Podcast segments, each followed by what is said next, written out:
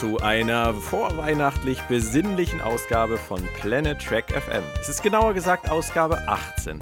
Und wer bei Ausgabe 17 ein bisschen aufgepasst hat, der weiß, es geht immer noch um Star Trek Enterprise. Naja, und ich bin, wie sollte es anders sein, von A bis Z, von 1 bis 100, von Norden bis Süden, von Osten bis Westen, euer lieber, guter alter Björn Sülter. Und wir haben es uns hier sehr bequem gemacht im Podcast-Studio von Planet Track FM. Die Kerzen brennen, die Kekse liegen auf dem Tisch und mein Gast hat sogar etwas Rouge aufgetragen. Es ist zu meiner großen Freude auch heute wieder der grandiose, wunderbare Moritz Wohlfahrt alias Damok auf dem Ozean. Ich Hallo muss, ich muss echt aufpassen, was ich im Vorfeld so alles zu dir sage. Das war ein Witz. Ich glaube, ich habe eben bei diesem Eröffnungssatz nicht einmal Luft geholt. Kann das sein? Ich weiß es nicht. Ich habe nicht du genau aufgepasst. Bin jetzt auf jeden Fall gerade etwas kurzatmig deswegen. Wir sind letztes Mal bis zum Ende der ersten Staffel gekommen. Erschreckend genug, denn der Podcast ging fast zwei Stunden. Wir sind noch nicht viel weiter. Heute soll es um die zweite Staffel gehen. Ich hoffe, wir werden in einem ähnlichen zeitlichen Rahmen bleiben können. Für alle, die es interessiert, noch ganz kurz das Organisatorische. Planet Track FM ist weiterhin eine Produktion vom Rode Verlag und wird unterstützt von Sci-Fi, dem Verlag in Farbe und Bunt, dem Corona Magazine, der FedCon und dem FedCon Geeks Club. Das freut uns sehr. Und wer uns sucht, findet uns auf www.planettrackfm.de. Dort gibt es auch den RSS-Feed für den Podcatcher. Und ich hoffe, dass wir spätestens 2019 auch bei iTunes angekommen sind und bei Audible. Da hakt es immer noch ein bisschen zwischen Bookwire und den großen Namen der Szene. Aber das kriegen wir alles hin. Man findet uns ja. So ist es ja nicht. Also, Moritz, bist du bereit? Ich bin. Wo stehen wir nach der ersten Staffel? Das wäre meine Eröffnungsfrage. Das haben wir letztes Mal gar nicht geklärt. Was würdest du sagen, ist äh, grob der Stand der Serie nach dem ersten Jahr, von dem die äh, Produzenten und Autoren damals weitermachen mussten? Äh, wenn ich deine Frage jetzt richtig verstehe, würde ich sagen, sie haben eine relativ gängige erste Staffel abgeliefert. Meintest du das so in die Richtung? Nö, aber red ruhig weiter. Alles gut. Nein, Moritz, was ich meinte ist, ähm, wie haben Sie das Feld bereitet? Wie konnten Sie weitermachen? Es gibt ja Staffeln oder Serien, die machen mit ihrer ersten Staffel, äh, die liefern schon ein Ende ab, was alles verändert. Bei Enterprise sehe ich das ein bisschen anders. Oder wie siehst Das du das? ist richtig. Das war eigentlich von Anfang an klar, dass sie dieses hohe Poker-Deck nicht halten konnten, was sie da zum Schluss hingelegt haben. Das hätte die ganze Serie so sehr zerschossen, dass es äh, äh, sich komplett vom ursprünglichen Pfad her, her wegbewegt hätte. Von daher, ja, konnte der zweite Teil im Schnitt eigentlich nur verlieren. Fandest du es Bösartig eigentlich gesprochen. erstaunlich? Fandest du es eigentlich erstaunlich, dass sie für den Cliffhanger den Temporal Cold War benutzt haben, obwohl der doch sehr stiefmütterlich daherkam in der ersten Staffel, statt vielleicht so ein Thema wie die erste Direktive und Archers Probleme damit oder ähm, die Vulkanier-Andorianer-Thematik äh, Die dafür zu verwenden? Die, die Andorioner, das Ja. ist die Hybridspezies, die neue. Die wird in einer Star Trek-Serie ab 18 wird die eingeführt. Ähm, Da sehen wir dann den absolut. Entstehungsprozess, das Making-of und äh, egal. Ähm, Ich habe auf jeden Fall die Namensrechte jetzt. Wunderbar. Du solltest eine Trilogie drüber schreiben. Mindestens. So, Moritz. Du bist dran. Was war jetzt nochmal die Frage? Ob du es dir vielleicht gewünscht hättest, dass sie einen der anderen Konfliktherde genommen hätten, anstatt halt den Temporal Cold War, den sie ja nicht nein, so wirklich wäre, verfolgt haben. hätte nicht gepasst. Es war einfach, das war das große Thema der ersten Staffel. Es war die Einführung, es war der, äh, die Episode, die letzte Episode in einem Jahr. Also so dieses Zwischendings da, das hat auch nochmal einen speziellen Namen, aber egal. Nee, sie konnten da nichts anderes machen. Jeder erwartete was von diesem temporalen Kalten Krieg und der, von daher mussten sie auch liefern. Würde ich mal sagen, ich hätte es interessant gefunden, wenn sie was anderes gemacht hätten, aber wie du schon sagst, sie haben diesen temporalen Kalten Krieg schon sehr stiefmütterlich behandelt. Wäre es da so sinnvoll gewesen, ihn noch stiefmütterlicher zu behandeln? Vermutlich nicht, nein. Du hast ja auch eben schon gerade gesagt, sie konnten eigentlich nur verlieren mit dem hohen Pokerblatt, was sie da aufgelegt haben. Haben sie verloren? Haben sie wirklich verloren? Mm, so in der Rückschau würde ich sagen, ja, eigentlich schon. Sie mussten wieder zurück, sie mussten das Ganze wieder in ihre, in, in die gängige Bahn bringen. Von daher, ja, im Prinzip haben sie schon verloren. Wo sie noch hätten ein bisschen mehr gewinnen können, wenn man, man muss das mal unter dem Gesichtspunkt sehen, sie haben 26 Episoden in dieser Staffel gehabt. Sie hätten ihn noch ein paar Episoden länger in der Zukunft lassen können. Wieso nicht? Jo. Wieso nicht? Und das so schnell wieder aufzulösen, das hat dann halt verschenkt. Das hat das vorhandene Potenzial, was da gewesen wäre, dann letztendlich noch komplett von hinten erdolcht. Und vor allem haben sie es sich ja auch recht einfach gemacht und haben äh, Archer und Daniel so eine Art, wie so eine Art MacGyver-Duo agieren lassen, die aus irgendwelchen Gerätschaften irgendwas bauen, was dann dazu führt, dass er schnell wieder zurückkehren kann. War auch alles peinlich. Man, man, die, diese, diese Erde, die war quasi vollkommen hinüber, da war niemand mehr, da war nichts mehr. Wieso? Hätte ich eigentlich gerne gewusst. Man hätte mehr draus machen sollen. Ja, ja, ja da war wieder mal die Idee besser als, äh, oder die, die Basisidee ja, ja, ja, besser als für die Fortsetzung. Aber gut, das kennen wir ja schon. Ja, ähm, ist aber schade, wenn du, mal, wenn du mal bedenkst, ähm, dass Star Trek konnte es besser. Es gibt keinen besseren Staffelstart als den von der sechsten Staffel Deep Space Nine. Also durch ja. alle Star Trek-Serien hinweg, das ist der beste, der sich wirklich über die sechs Episoden. Ja, absolut. Und die hätten Jetzt hätten sie mal weitermachen müssen an dieser, an dieser Idee, also an dieser, diesem Prozedere. Und dass sie von sich selbst sich nicht inspirieren lassen können, das ist arg. Daran kann man aber vielleicht auch nachträglich nochmal gut ablesen, dass die Autoren bei Enterprise einfach nicht so sehr an diesem Thema Temporal Cold War interessiert waren, wie beispielsweise die Autoren bei Deep Space Nine an ihrem Kriegsthema. Das ist richtig, ja. Es war nicht so durchdacht, es war nicht so gut geplant, es war kein keine Liebesbeziehung zwischen den Autoren und dem Temporal Cold War. Es war einfach nur Wenn Candy, das überhaupt irgendwie groß geplant war. Ja, ja, ja. Zong. Ich mag eigentlich solche, Kavum. ich mag solche 90 Minuten Zweiteiler durchaus. Ja, ich auch. Aber Klar. nee, und du musst auch mal dazu sehen, du hast eine drei Monate und hier, hier in Deutschland noch länger Wartezeit zwischen diesen einzelnen Teilen und danach kommt da so Vier. hohles Ploppen und alles ist wieder in Ordnung. Nee, schade, schade. Ich habe ich hab leider gerade keine Flensflasche hier, sonst würde ich das hohle Ploppen für dich machen. schade.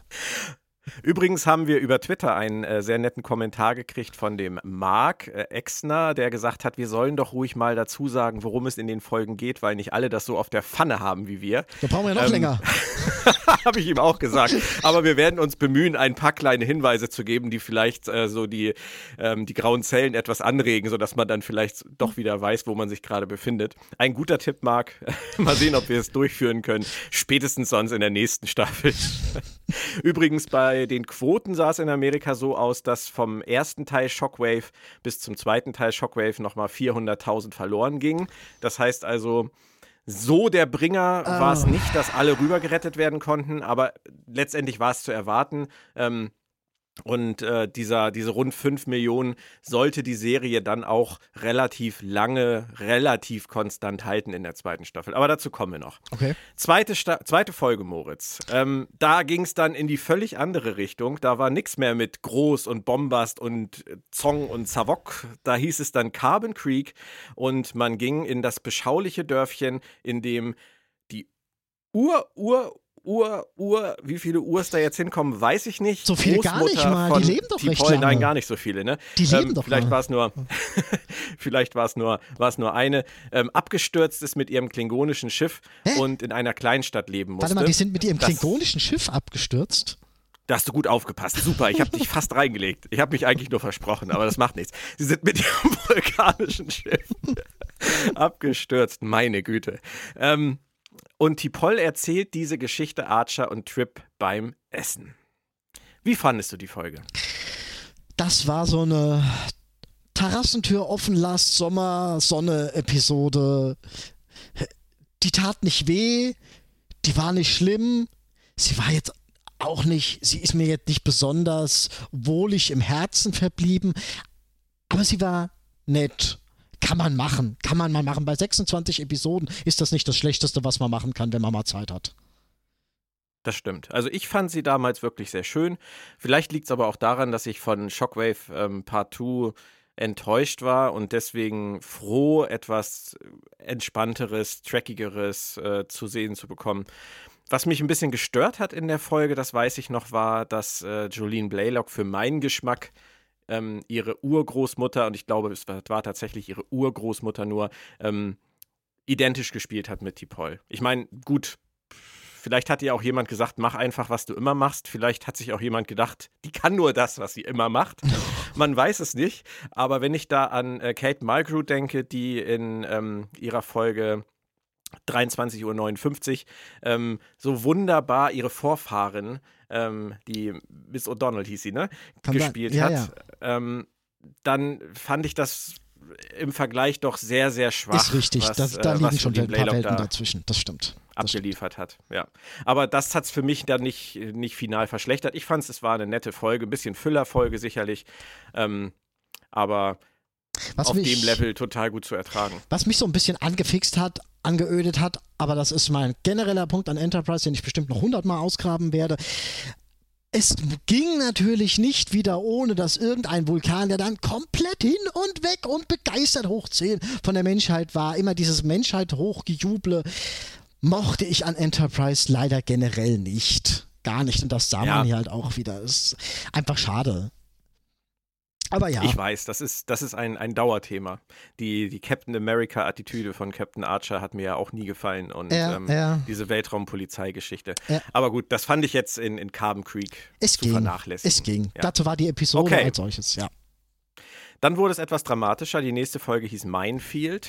Da gel äh, gelangte die Enterprise in ein romulanisches Minenfeld Was ich da schön und fand, da wurde von einer Mine zerst fast zerstört. da muss ich schon mal drauf zurückkommen. ähm, Na, da, Du musst mir schon, du musst mir schon die Chance geben, Gut. den Inhalt der Folge auch kurz zu erzählen, weil sonst kriege ich Für nachher Mark. bitterböse Kommentare Für für, Mark. Mark. Okay, ja. für Mark. Aber vielleicht hat das schon gereicht. Also die Enterprise wird beschädigt und Reed ähm, wird letztendlich auf der Hülle draußen verwundet und muss sich von Archer retten lassen. Oh, schon wieder die Weltraumpolizei. Okay, jetzt bist du dran. Nicht so ganz. Ähm, er lässt sich festpinnen. Naja, gut, egal. Äh, was ich schön fand, war, dass sie das romulanische Sternenimperium ja schon mal in Shockwave Part 2 erwähnt haben. Das fand ich toll. Ich mag solche kleinen Details. Archer sitzt ja da in Shockwave rum und, und blättert so ein bisschen Gedanken verloren in den Büchern und ah, hm, das romulanische Sternenimperium. Ach, das geht sie gar Genau. nichts an. ich mag solche kleinen Details. Aber ja, Absolut. Wie hat dir denn der Auftritt der Romulaner gefallen? Ja. pff, Was soll man sagen? War das so ein bisschen für dich wie mit den Ferengi oder war es besser? es war vielleicht minimalst besser. Ich weiß nicht, warum man das um. Es wäre nicht nötig gewesen. Ich sag mal so, es wäre eigentlich nicht so ganz nötig gewesen. Man Sie konnte es. Ja, ja. Ich meine, überleg mal, was spielen die noch für eine große Rolle in der Serie? Und du führst Vierte Staffel. Ja, das vielleicht für einen Dreiteiler. Und wenn man die aus der zweiten weggelassen hätte, hätte es dem Dreiteiler vielleicht sogar ein bisschen besser getan, äh, ähm, weil sie dann noch mal eine andere Einführung für die Romulaner hätten bringen müssen. Aber ansonsten, nein, die, die reißen da einen großen Player an, des Alpha-Quadranten. Und, und, mh, ja, man wollte Lauwarm, halt mal. würdest du sagen. Lauwarm, ja, lauwarm. Aber also ich, ich glaube, ich glaube, was mir nicht gut gefallen hat, ähm, damals beim ersten Mal gucken, war tatsächlich dieses unselige auf der Hülle sitzen und äh, Problemgespräche führen. Das war so ein bisschen Shuttlepod One äh, im Weltall mit Raumanzug. Nur diesmal Reed und Reed jammerte wieder und diesmal musste Archer ähm, helfen und die beiden hatten keinen Alkohol. Das ist vielleicht auch der ganzen Situation etwas abträglich gewesen. Vielleicht wäre es mit Alkohol besser gegangen. ich hätte sie gerne in Staffel Dann 1 hätten wir aber wieder Hinternwitze gekriegt. Vielleicht auch nicht besser. Ah, ah, die anonymen Hintern-Alkoholiker. Hm, äh, Ja. Egal. Das war auf jeden Fall die erste von ähm, John. Jetzt wirst du mir helfen. Wird der gute Mann Shiban ausgesprochen oder? Shiban, Wie sonst? würde ich sagen. Shiban? Ja, Shiban. Ja, Shiban. Ah, ist gut. Der ist ja ähm, von Akte X sozusagen rübergesprungen zur Enterprise in der zweiten Staffel und hat einige Folgen dann abgeliefert. Das war seine erste. Ich denke, als Debütepisode war das völlig in Ordnung. War es auch, wie gesagt, um Rolana ein bisschen, wieso denn? Aber ja, macht halt. Was mir aber sehr gut gefallen hat, ist, dass am Ende der Folge das Schiff noch nicht wieder repariert war. Das war in der Und- Tat mal gut. Das spielte dann in die nächste Episode rein, Dead Stop. Da ging es dann nämlich darum, dass sie dringend etwas an ihrer Situation ändern mussten und Magie fanden auf einmal eine Reparaturstation im All, die sich am Ende allerdings als, naja, nicht ganz so nett entpuppte. Für mich war das damals die beste Folge der Serie zu diesem Zeitpunkt. Geschrieben von Mike Sussman und Phyllis Strong. Das hat mich dann nicht gewundert, denn die haben viel gute Sachen gemacht. Regie Roxanne Dawson. Sehr, sehr stimmungsvoll. Wie hast du das erlebt? Äh, eher gutes Mittelmaß. Es war nett, aber es war auch nicht sonderlich. Ich fand nicht sonderlich spektakulär. Frag mich nicht so genau warum, aber jo, es war einfach so, so, wir nehmen mal irgendwas aus der Horrorkiste und, und, und bauen da mal eine Episode drumrum. Vor allem ich als mythologischer Geschichtsfreak, wer hatten die gebaut und, und die lassen die da einfach so rumstehen, auch ein bisschen komisch. Dann kriegen sie da von den Telleriten diesen, diesen Tipp und die Telleriten, war das nicht so, dass die, sich, sich die Station von jedem Schiff ein zurückbehalten hat? War das so? Ja, ich, glaub, ich glaube, die haben sich ziemlich viel zusammengesammelt. Da. Hallo, die Telleriten haben diesen Fakt mal unter den Tisch fallen lassen, oder was? Ihr müsst zwar ah. einen von euren Leuten da zurücklassen, aber hey, euer Schiff ist danach wie neu. ja, gut. Packt mal ein Redshirt aus, das muss dann da bleiben. Und äh, ich weiß jetzt nicht, wer Hat mich hat mich jetzt nicht so gestört. Also ich fand die einfach sehr, sehr stimmungsvoll geschrieben und inszeniert und sehr Akte X-mäßig auch, vor allem das Ende, als die äh, Station dann nach der Zerstörung wieder anfing, sich selbst zu Das war ein toller Moment. Das war ein toller Moment. Ja, das war großartig. Also für mich äh, hatte die Staffel zu dem Zeitpunkt ganz gut Fahrt aufgenommen, muss ich sagen. Carbon Creek nett, Minefield, ja, ganz okay. Deadstop fand ich großartig es das war keine Enttäuschung. Es war keine Enttäuschung. konnte dann ja. eigentlich nur in eine Richtung gehen danach. Um Gottes Willen. Moritz, was denkst du? Wollen wir beide vielleicht mal eine Nacht in der Krankenstation zusammen verbringen? Mit einem Beagle? Und einer fliegenden sonst was, die abhaut? War doch so. Fledermaus? Ja, die ja. ist doch abgehauen. Okay. A Night in Sick Bay. Rick Berman und Brandon Braga. Wieder mal am Drehbuch. Drehen am Rad. Drehen am Rad. Wieso drehen sie am Rad? Ich weiß es nicht. Das sagt man einfach so von wegen. Keine Ahnung. Was hat dir nicht gefallen? Frag mich lieber, was mir gefallen hat. Nichts. Nichts. Also du, da würdest du wirklich zu komplett Aussetzer Das ist wirklich, das oder? ist null Sterne, wenn es geht. Also ich weiß, man muss ja bei solchen Rezensionen immer einen Stern mindestens geben, aber den müsste ich so stark suchen. Die, Was ja, wollten Sie denn ja, damit es mag überhaupt ja sein, machen? dass das eine nette ähm, ähm, ähm Charakters, die, die eine oder andere nette Charakterszene von Archer beinhaltet, aber ach, vor allem nee. seine ganzen tollen Versprecher. Nee, nee, nee, die will ich einfach nur vergessen. Tut mir leid, die war einfach, das ist, ist null Sterne. Also, wenn das geht. Da wurde ja auch endlich mal wieder eingecremt äh, in der Decon Chamber. Und zwar diesmal alle sich gegenseitig, während das ja im, äh, in Broken Brow waren es ja nur Tipol und äh, Trip. Und äh, ich glaube jetzt hier in der Folge, ist das eigentlich die Folge mit dem Ständer oder ist das tatsächlich Broken Bow? Ich bin mir gar nicht sicher. In, wir hatten den Witz letztes Mal schon. Ähm, ich sagte dann, das kommt später noch. Es kann aber sein, dass das in Broken Bow war, wo man tatsächlich in einer Szene, wo äh, Trenier Jolene Blaylock eincremt, sieht, dass sich da in seiner Hose was tut. Das ist das entweder ist da Bow. oder das hier ist gewesen. Bow. Ich meine, das ist Broken okay. Bow gewesen. Gut. Äh, und hier haben sie sich dann alle gegenseitig eingecremt. Das sind so die Altherren-Fantasien von Rick Berman und Brandon Braga, die mich Gottes dann doch immer Willen. zunehmend, zunehmend belastet haben in meiner emotionalen Stabilität, muss ich sagen. Nee, nee, es geht auch einfach gar nicht. Wo, wo, also eine Folge für Hundefreunde, eine Folge für Fledermausfreunde, eine Folge für Kettensägen, Freunde, äh, Begeisterte. Ja, Kettensägen, ja, der Kettensägenwitz. Für mich als, als großer Fan der LucasArts Adventure und von Manic Mansion ähm, ist das mit dem, ähm, diese Kettensäge hat kein Benzin natürlich immer so ein Thema. Ich musste natürlich sofort dran denken, ähm, aber dieser, dieser geschmückte Archer in, diesem, in dieser rituellen Geschichte, wie er da den Baumstamm zersägt. Es ist, in gewisser Weise ist es das perfekte Schicksal für Archer, für seine ganzen Captain America-Durchdreher. Aber. Ich frage mich, was, was rauchen die Autoren? Was rauchen die da eigentlich? Was steht da auf dem Tagesplan? und der durfte, oder der hat ernsthaft seinen Hund mitgenommen, den Hund an einen heiligen Baum pinkeln lassen und sich dann wirklich ernsthaft danach darüber aufgeregt, dass die Einheimischen das nicht cool fanden. Das ist die neue Sensibilität der, der neuen Sternenflotte und der kommenden Föderation der Planeten.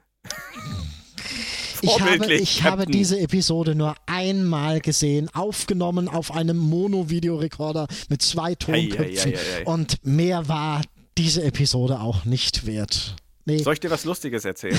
Hau raus. Die hatte die höchste Einschaltquote der ganzen zweiten Staffel.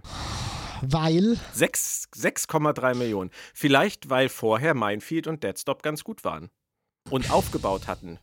Wenn man sich das anguckt, dann hatten die Folgen vorher 4,9, 4,8, 5,2, 5,4, 6,3. Und dann ich stelle mir das gerade so traurig vor, wie ganz viele begeisterte junge Männer zu ihren Studienfreundinnen sagen, wir müssen unbedingt mal miteinander Star Trek gucken, das ist so toll und dann und dann und dann kam die bittere Rache. Ja. Und es wurde nicht besser, Moritz, denn die Folge 6 der Staffel hieß Marauders. Und da ging es mal wieder auf einen Planeten, auf dem Archer und Co. Polizei spielen durften, sich einmischen durften, die Klingonen lächerlich machen durften, kleine Kinder herumliefen, die so süß waren wie Anakin Skywalker in Episode 1. Ähm, passte auch alles, oder? Das ist ehrlich gesagt das, was ich jetzt eben schon mit der Folge davor angesprochen habe. Das war nämlich die Episode, wo ich eine gute Bekannte meinerseits dazu bekommen habe, Star Trek zu gucken, aber die hat sich davon nicht abschrecken lassen. Die hat oh yeah. mein Entsetzen, die hat mein Entsetzen gesehen und hat danach tatsächlich gesagt, komm, zeig mir mal eine gute Episode. das, das, ist aber nett von ihr. Ja, nein, und sie ist auch äh, äh, ziemlich angetan gewesen später von, von der einen oder anderen Episode, die ich gezeigt habe. Aber nein, das war wirklich auf so vielen Ebenen tragik, traurig und übelst schlecht, zumal sie ja, ja. wirklich, und was mich wirklich schockiert hat, habe ich es richtig in Erinnerung, die sagten, die Konklusion hoho, war ja an einer Stelle wirklich, dann müssen wir die Klingonen töten. Ich glaube, das wurde sogar wirklich so gesagt und das, ich meine, das Ich bin mir nicht mich, sicher, ob das so war, aber ähm, irgendwas klingelt bei mir da auch. Und das hat mich so übelst getroffen, weil das eigentlich nie so die derartige ausgesprochene Endplanung war, die man durchführen musste. Das fand ich irre hart. Und, und ich fand's am, ich, ich fand's am schlimmsten wirklich, dass sie die Klingonen da wirklich für mich final ruiniert haben in der Absolut. Serie. Weil die sich so schlecht angestellt haben, so dumm angestellt haben, die Klingonen, und lassen sich da übertölpeln von dieser Horde von Sternflotten-Newbies, die alle im Nahkampf überhaupt nicht geschult sind. Und äh, das ist, das war so wie so ein Dick- und Doof-Film in ja. der Wüste. Die hatten null Kampferfahrung mit den Klingonen und meinen, sie bringen anderen Leuten was bei. Die hätten so derartig fürchterlich äh, zerstückelt werden müssen. Weißt du, was lustig gewesen wäre? Ah? Es wäre total spannend gewesen, wenn ähm, das die Folge gewesen wäre, bei der Archer sich mal wieder final gegen alle Rational Rationalität einmischt in irgendwas und am Ende seine komplette Crew von den Klingonen hingemetzelt wird und nur Archer kehrt mit eingekniffenem Schwanz und seinem Schiff zurück und muss Forrest sagen, hier, nimm Schiff, ich weg, brauchst neue Crew, vergiss es, ich gehe da nicht nochmal raus. Und dann hätte man wenigstens die Klingonen so gezeigt, wie sie sind. Oh Gott. Kompetent. und hätte mal wirklich einen richtigen Schockmoment eingebaut. Oh Gott, wie hättest du das dann wieder gelöst? Gar nicht. Die Serie wurde inmitten von Staffel 2 zu Ende geschrieben. Wir haben ein perfektes Ende gefunden. Und, Neue äh, Crew. ja, okay.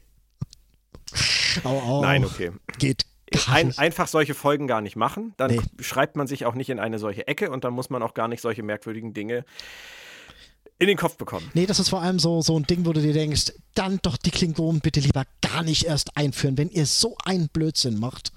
Ja. Aber, aber, nein. Von A Night in Sick Bay aus über Marauders verlor die Serie übrigens zur siebten Folge, zu der wir jetzt kommen, 1,5 Millionen Zuschauer. Oh, Schande. Wundert einen jetzt nicht. Nee, Total. nee. Muss auch immer nichts damit zu tun haben, aber in dem Fall ist es mal wieder passend. Ähm, die siebte Folge heißt The Seventh. Und vielleicht kannst du mir kurz erzählen, worum es da ging. Das ist ein Test. Nee, du, ich weiß es nicht mehr. Also, also ich hab nicht, Nein, nein, nein, nein, nein. Ich hab's mit den englischen Namen nicht so. Ich hab's mit den englischen Ich Namen hätte dich nicht so. reinlegen sollen. Es geht um die Badeente von Captain Archer, die er verlegt hat und Reed versucht, äh, zu seinem nahenden Geburtstag eine neue Badeente zu synthetisieren. Äh? Na, Niemals. Den Witz versteht jetzt keiner. Ich habe damals, als der deutsche Episodentitel veröffentlicht wurde, der siebente, habe ich immer die Siebente gelesen. Und ähm, hat ein bisschen gedauert, bis ich das verstanden habe. Es geht aber natürlich um eine Person. Es geht um eine Top-Secret-Mission von T-Pol. Ähm, Mm. Sie fragt Archer, ähm, ob er sie begleiten möchte. Sie möchte einen Flüchtigen fangen, der ähm, sich vor dem vulkanischen Hohen Rat seit Ewigkeiten versteckt hält. Und dabei zeigt sich dann am Ende auch wieder, dass da eine Verbindung zu ihr besteht und sie lernt ganz viel dadurch und Archer hilft ihr dabei und so weiter und so weiter. Erinnerst du dich? Ja, ich habe sie wieder präsent und ich wünschte, ich hätte es nicht. Wir sind Oh. schon wieder, wir sind schon wieder an dem Punkt, die Menschen haben recht, die Vulkanier sind schlecht. Und, und das wird da wieder auf die Spitze getrieben und dann mit einem so generisch langweiligen Verlauf. Ach nee, und zwischendurch essen die anderen Crewmitglieder eine denovulanische Wurst und ist wirklich so. Ja, ist wirklich so. Und nee, das war, da steckte einfach nichts dahinter. Es war platt. Es war einfach nur platt und Archer durfte mal wieder alles besser wissen. Nee, nein. weg. Aber die Folge hatte eine schöne Stimmung, fand ich. Sie war gut umgesetzt. Mag sein. Da, dafür, sein. dafür gibt er den einen Stern, den man geben muss. Oi, oi, oi. Da musst du dann aber damals, als ich die, die Rezension dazu geschrieben habe, ex, äh, komplett anderer Meinung als ich gewesen sein. War ich meine, auch. ich habe die damals recht gut besprochen. Da muss ich Ähm, mal ja, aber du hattest, du hattest äh, die negativen Punkte in der Tat akkurat benannt und, und äh, auf den Punkt gebracht. Immerhin. Ja, nein, nein, nein. Ähm, ich kann ja mit anderen Meinungen durchaus leben. Schön. nein, ähm, nein, wirklich. Wenn du die, wenn du die gut inszeniert fandest, dann gibt das dieser Episode tatsächlich wahrscheinlich noch mal ein paar Punkte mehr, als ich ihr geben könnte. Das ist nun mal so. Ja, okay. Aber ja, Gut. Generisch ist das Stichwort. Folge 8. Der Titel ist auf jeden Fall schon mal generisch. The Communicator. Ich erinnere mich noch, ähm, Reed und Archer und Hoshi kamen da von einer Mission zurück in einer äh, Pre-Warp-Zivilisation und dann stellt Reed auf einmal fest, what the fuck, ich habe meinen Kommunikator verloren. Woran erinnert uns das? diese Episode basierte doch wirklich nur auf diesem Tosswitz, oder? Ja, natürlich, klar. Also und der, bei Toss war es ein Witz. Ja, Da ja, hatte, glaube ich, McCoy den Kommun Kommunikator vergessen und Genau. dann sagte Kirk, na mal gucken, was passiert. und dann Nein. kam das kollektive Gruppenlachen. aber wie man sich tatsächlich an so äh, Witzchen auf den letzten Drücker orientieren kann und aus dieser Thematik dann eine Episode machen kann. Naja, Das sie haben sich wohl Kunst. gedacht, dass sie das jetzt nochmal mit einer anderen Sensibilität verfolgen, das Thema. Dass es eben nicht egal ist, sondern dass die Kontamination einer Kultur ein ernstes Problem ist. Ja, aber das hat die Und- Epigonen ja schon vortrefflich getan, eigentlich. Ja, richtig. Abseits des Witzes. Ja, abseits des Witzes. Aber abseits Ja. des Witzes scheinen sie diese Episode nicht konsumiert zu haben. Nein, das ist richtig. Ähm, das war dann auch wieder eine sehr generische Geschichte, dass sie wieder zurückgehen und dass sie dafür sorgen müssen, dass das äh, rückgängig gemacht wird. Ich meine doch aber, am Ende ist es so, dass sie durch ihr erneutes Eingreifen das, die ganze Kultur noch viel mehr kontaminieren. Viel schlimmer, viel schlimmer. Viel werden ja schlimmer noch. Festgenommen, äh, einer kriegt sogar einen Phaser in die Hand. Äh, Richtig. Und, und, und ja, hm, oh, oh, oh, was ist denn das? Nein, lass das lieber in Ruhe. Oder so ähnlich ging das, aber. Also könnte man zum Thema ähm, äh, veränderte Sensibilität die Frage stellen, ob nicht vielleicht Kirks scheiß drauf, mal gucken, was passiert, die bessere Alternative war. In der Tat, sie haben das quasi vortrefflichst legitimiert. Nachlegitimiert nennt man das dann. Es ist die Frage, ob das wirklich die Intention war. Ich glaube Ich nicht. glaube nicht. Nein, nein, Nein, so weit haben die nicht gedacht, wenn sie überhaupt nachgedacht haben. Nein. Okay, also erneut eine relativ generische Folge und damit im Prinzip schon die, wa- zumindest jetzt auch vor allem was deine Meinung angeht, die vierte, die durchfällt in Folge. Äh, ich Also- fand die von der Inszenierung her gut. Also die haben das Volk gut dargestellt. Die Dialoge waren nett zwischen dem einen. Du meinst äh, die Stirnhuckel-Aliens der Woche, die da Siehst du, die habe ich nicht gesehen waren. und konnte mich Ja. tatsächlich auf die Dialoge konzentrieren. Ist ja auch nicht schlimm. Nein, auf weil keinen Fall. die Stirnhuckel-Aliens sind ja ein, ein Star Trek-Trademark und äh, irgendwann dann ein Stargate-Trademark geworden. Ähm, aber äh, in dieser Folge war es mal wieder hart. Also da, mit, dieser, mit dieser kleinen Falte auf der Stirn. Das ist ja immer so niedlich, Sie hatten auch auch. Pistolen. Sie hatten auch simple Projektilwaffen. Also viel Mühe haben sie sich da nicht gegeben mit der Darstellung dieser Ja, Kultur. Aber ja. die Dialoge gingen. Ja, das stimmt. Aber dennoch, äh, es ist eine kleine Durststrecke gewesen zu diesem Zeitpunkt. Ach, die war schon mittelgroß. Naja, Die war schon mittelgroß. Und dann kam die Folge Singularity. Erinnerst du dich noch, worum es da geht? ähm, ich weiß nur noch so im Groben, das ging auch eher in die, ich war auch eher witzig gemeint. oder? Carrots! Carrots! Aua! Entschuldigung. Also, sie nähern sich einem schwarzen Loch und auf einmal fängt die Crew an, sich merkwürdig zu benehmen. Ähm, Trip ist dann am Ende nur noch dabei, den Captain's Chair mit einem äh, Flaschenhalter, glaube ich, auszurüsten. Archer möchte gerne das Vorwort schreiben Genau. ähm, für, für ein Buch und kommt damit nicht weiter. Und Hoshi übernimmt von, von Chef ähm, die Küche und schreit nach Carrots! Und äh, noch so einige andere Dinge. Der Read-Alarm. Wobei das Der Read-Alarm. Wo, wobei das tatsächlich mal im Englischen schön ist, von wegen äh, You're working all the time on your read alert. Das, das war, ja, gut, Ja. nett. Aber ja, zumal der ja dann auch den Tag gerettet hat, der Read Alert, aber Richtig. Und war es nicht am Ende so, dass Archer dann doch wieder sich zusammengerafft hat und dann das Schiff gesteuert hat? hat er, hat er, hat er, Ah, Archer, Archer, der Alleskönner Archer. Güte. Also, oh, oh, Aber die Folge hatte sehr, sehr viele schöne Dialoge, fand ich. hatte sie. Und ähm, wenn ich daran denke, an, an äh, die Unterhaltung zum Beispiel zwischen Archer und Tucker, ähm, ich gucke gerade, ob ich das Zitat finde. Genau, Archer sagt, ähm, You're lucky you're a decent engineer because you obviously don't know anything about writing. Und Tucker sagt, I'm not the only one. das ist, die konnten einfach mal alle richtig, äh, richtig freidrehen. Das war dann in der Tat Figuren. echt mal Humor, der funktioniert hat im Vergleich zur lieben Sickbay, der, ja.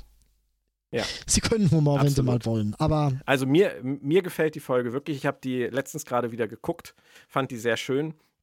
Umso unverständlicher war für mich oder ist für mich auch heute noch, dass nach der Folge eine Woche später von 4,8 Millionen Zuschauern eine Million weg war. ich verstehe es oder ich kann es mir erklären. Es ist halt im Prinzip wieder mal nicht das, was man in einer Prequel-Star Trek-Serie sehen will. Nicht so wirklich. nicht, nee. Also, also Nee. nicht in dieser Intention, nicht in dieser Grundrelation von Humor zu äh, tatsächlich äh, Handlung. Die Serie fiel damit auch das erste Mal unter 4 Millionen. Der Titel der Folge Vanishing Point ist dann fast ein bisschen lustig in dem Zusammenhang. es war auch mal wieder eine Berman und Braga Folge und es war vor allem, und das ist eine Besonderheit, weil das kam recht selten vor, eine Hoshi Folge. Dagegen hat ja sicherlich keiner was einzuwenden gehabt. Und ähm, hätte ich The Next Phase aus Star Trek The Next Generation nicht gekannt, hätte ich Vanishing Point wahrscheinlich die Höchstwertung gegeben. Letztendlich war es aber eigentlich nur ein Plagiat, oder? war es aber durch diese wirkliche massive, es ist sogar nur ein Charakter, in, in, in der TNG-Episode waren es ja zwei, Korrekt, ja. und äh, durch diese Einzelcharakter-Status ist es wirklich so, dass dieser einzelne Charakter auf eine ganz andere Art und Weise beleuchtet wird. Und das Ja. war eigentlich schön, das haben sie gut gemacht. Also auch, auch in der Dichte, wie er beleuchtet wird, die diente ja quasi nur ein Stück weit dieser Beleuchtung. Und sie diente dieser, dieser Thematisierung von, von Angst vor etwas zu haben und so weiter. Das ging. Also wenn sie, wenn sie, wenn sie so gut abliefern, kann ich mit Plagiaten tatsächlich noch bis zu einem gewissen Punkt leben. An dieser Stelle werden wir sehr besinnlich, weil in den nächsten Minuten wird mit besinnlich nicht mehr viel zu holen sein. Oh Gott, kommt Nach jetzt das, was Vanishing ich Point äh, gab es eine 14-tägige Pause in der Ausstrahlung und ähm, die elfte Folge der Staffel lief dann am 11. Dezember 2002 und gewann gegenüber Vanishing Point fast eine Million Zuschauer dazu. Ähm, wurde erneut erdacht von den beiden äh, Serienchefs Berman und Braga. Ähm, ich äh, eier ein bisschen rum, weil ähm, du wirst es dir denken können, es geht um eine sehr kostbare Fracht dieses Mal.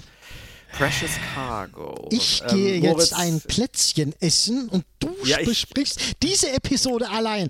Ich möchte hatte zu dieser überlegt- Episode nichts sagen. Ich hatte überlegt, was wir im Vorfeld konsumieren können, um in der Lage zu sein, dieses Thema wirklich auch angemessen zu besprechen. Allerdings habe ich heute noch ein paar Termine und ich wollte nicht so viel konsumieren müssen um Ich- diese Uhrzeit. Fürchte, ich muss dir jetzt das Herz brechen. Ein, ein bisschen muss ich dir jetzt das Herz brechen. Du sagtest mal, es gibt kein. Okay, sagen wir es anders. Ich versuche es dir nicht ganz zu brechen. Du sagtest mal, es gibt kein schlechtes Star Trek. Aber das hier ist so kurz und knapp davon. Das ist. Das ist gar kein Star Trek Nee, nee, nee, nee. Nicht mal annähernd. Das ist die, die ist so, die ist so plump wie, hey, da liegt ja Heu auf dem Boden. Halten wir fest. Ein, eine grauenvolle Gastschauspielerin, die, glaube ich, vorher nur durch Kochshows in Amerika bekannt geworden war. Wie sind sie auf die gekommen? Sag es mir bitte. Äh, Vielleicht war Brennan Braga zu dem Zeitpunkt dabei, sich eine neue Flamme zu casten, nachdem das mit Jerry Ryan in die Brüche gegangen ist. Ich heule gleich. Oh, Nein, oh, du musst, es, du musst, weiß äh, oh, ich habe noch eine ganz, nicht. Ich ich, habe noch eine, du hast etwas vergessen und ich freue mich, dass dir diese Aufgabe jetzt ähm, zugute kommt. Der liebe Mark weiß doch gar nicht, um was es in dieser Folge geht. Die Enterprise rettet Außerirdische, ähm, die eine sonderbare Fracht, äh, Precious Cargo dabei haben. Trip hingegen ähm, gerät äh, immer tiefer in den Sog dieser Geschichte, findet am Ende eine Prinzessin in der Fracht. Ja sehr precious. Und diese Prinzessin und er machen sich auf eine Star Wars-artige Reise, bei der sie sich näher kommen. Müssen, weil die Kapsel ja so eng ist. Am Ende tragen sie nur noch Unterwäsche. Und Archer kommt vorbei und sagt, stör ich. Das war ungefähr jetzt so die Folge in 60 Sekunden. Ähm, übrigens, äh, hier Padma Lakshmi, das ist der Name der Schauspielerin, die wir eben gerade angesprochen haben. Lass mich Ähm, raten, das ist eine Pakmara. Bitte? Lass mich raten, das ist. Ich kann dir ihren Geburtsnamen sagen. Der ist Padma Parvati Lakshmi Vaidinathan. Ist aber auch egal, weil ähm, sie hat tatsächlich ähm, nach Star Trek Enterprise noch in verschiedenen Serien kleine Rollen gespielt. Bis Kleine heute. Prinzessinnen gespielt. Wo denn? Hauptsächlich spielt sie herself, laut Wikipedia, oder sie ist der Host in irgendwelchen Formaten. Nein, also, warum sie die genommen haben, weiß niemand außer den beiden, Berman und Braga, oder dem Casting Director oder wem auch immer. Wäre aber nicht das Schlimmste gewesen, wenn die Folge nicht so unfassbar dumm gewesen wäre. In jeder Hinsicht. Das Also-. Mehr auf Autopilot schreiben äh, kann man nicht. Und das in einer zweiten Staffel Darauf die das noch. Schicksal, genau, die das Schicksal der Serie mit bestimmen, gestalten soll, nach einer Folge wie in Night in Sick Bay, nach einer Folge wie Marauders, nach einer Folge wie Communicator, innerhalb von elf Folgen dann auch noch Precious Cargo zu bringen. Alter, die beiden hatten Eier, du. Nee, zumal nach, nach Night in Sick Bay denkst du dir, okay, wir haben den Tiefspunkt jetzt erreicht, aber das darf man nicht denken. Das darf man nicht denken, denn dann kommt's schlimmer. Und also das ist wirklich, ich sage es jetzt einmal, das ist die schlimmste, schlechteste Star Trek Folge aller Zeiten. Ich kenne ihr könnt mir sagen, was ihr wollt über Threshold. ist auch nicht gut, Nö, aber ist, die ist wenigstens lustig. ja, aber das hier, das ist Nein, nein. Es kommt aber in dieser Staffel noch eine, die verdammt nah an diesem Tiefgeschoss vorbeifährt. Also da werden wir später noch drüber sprechen. Aber erstmal atmen wir jetzt wieder auf und fügen der Liste der guten Episoden The Catwalk hinzu. Wunderbar, musste jetzt auch sein. Ja, das brauchen wir beide jetzt auch. Also es gibt mal wieder irgendeinen tödlichen Neutronensturm, äh, Dem sie nicht wegfliegen können. bedroht, dem sie nicht wegfliegen können, äh, in keiner Dimension. Also das ist immer schön. Und deswegen muss die Crew acht Tage lang in den, äh, wie, wie nennt man das, in den Wartungsschächten der Warp-Gondeln kampieren. Wow, Also im Prinzip eine, eine Campingfolge ähm, in den Warp-Gondeln, wo man sich mal näher kommen kann. Ähm, aber die hat doch Spaß gemacht, oder? Die war gut. Ich fand auch äh, einfach gut, dieses von wegen, da kommt ja am Anfang dieses andere Schiff und sagt, hey, hey, Leute, Leute, gebt mal schnell auf Warp 7, ihr müsst diesem Sturm dav davon fliegen. Ups, äh, mh, das können wir nicht. Das fand, ich, das fand ich eigentlich ganz schön. Sie stoßen mal an die Grenze ihres technisch Möglichen, was in der Serie sonst leider viel zu selten passiert. Und auch hier passierte es nur, um irgendwas zu initiieren. Gut, geschenkt. Aber ja, ansonsten war es einfach von der Atmosphäre her, von den, von den Charaktermomenten her, von den Dialogen her, war das echt ordentlich.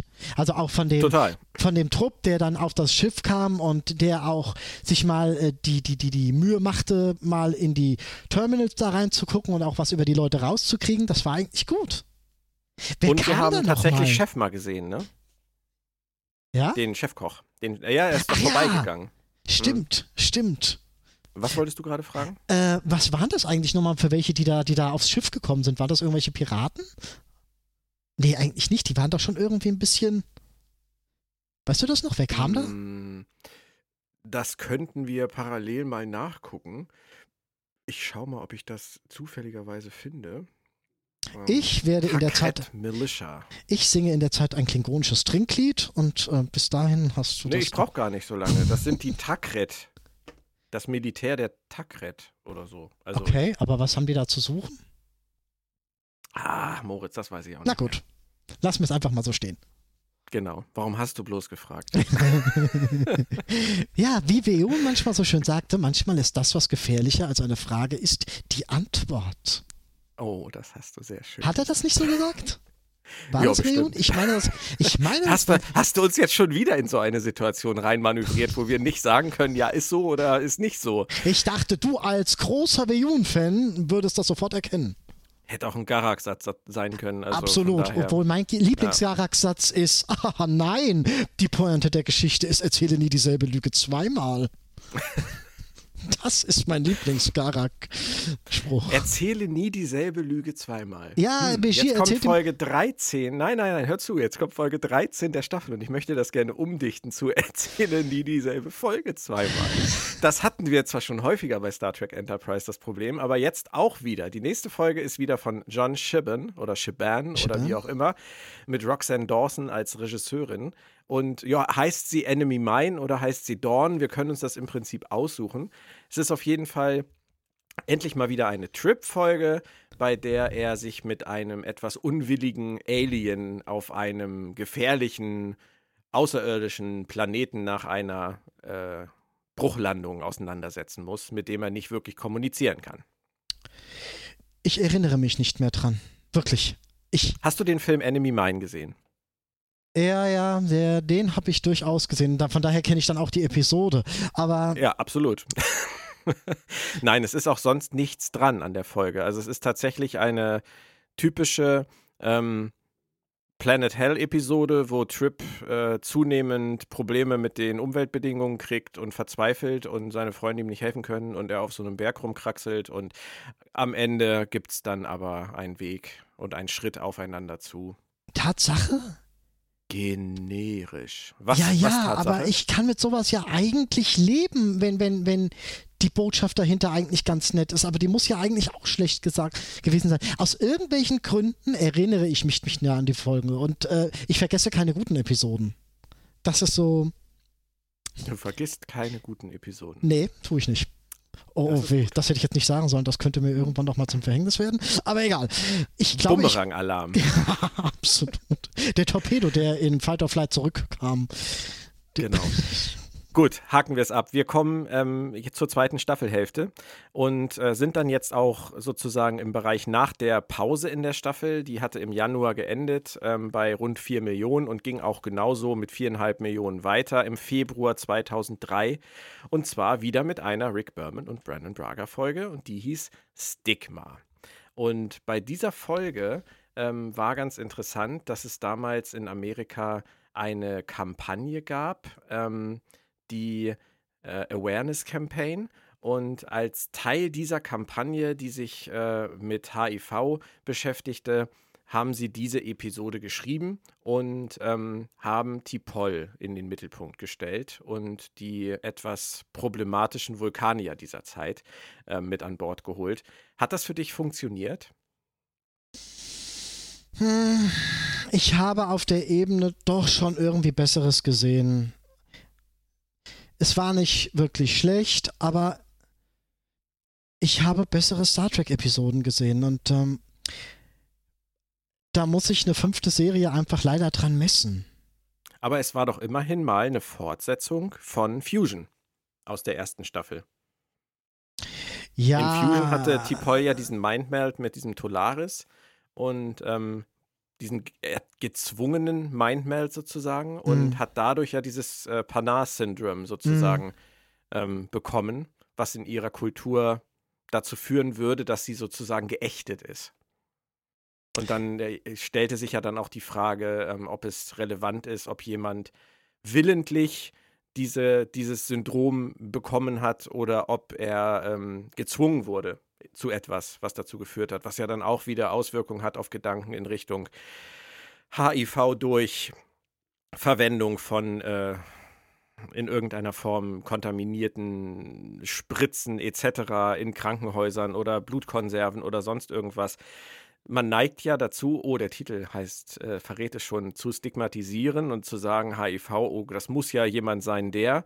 Ist natürlich alles Quatsch. Ähm, aber das thematisiert diese Folge ja will sie, fand ich jetzt aber nicht so.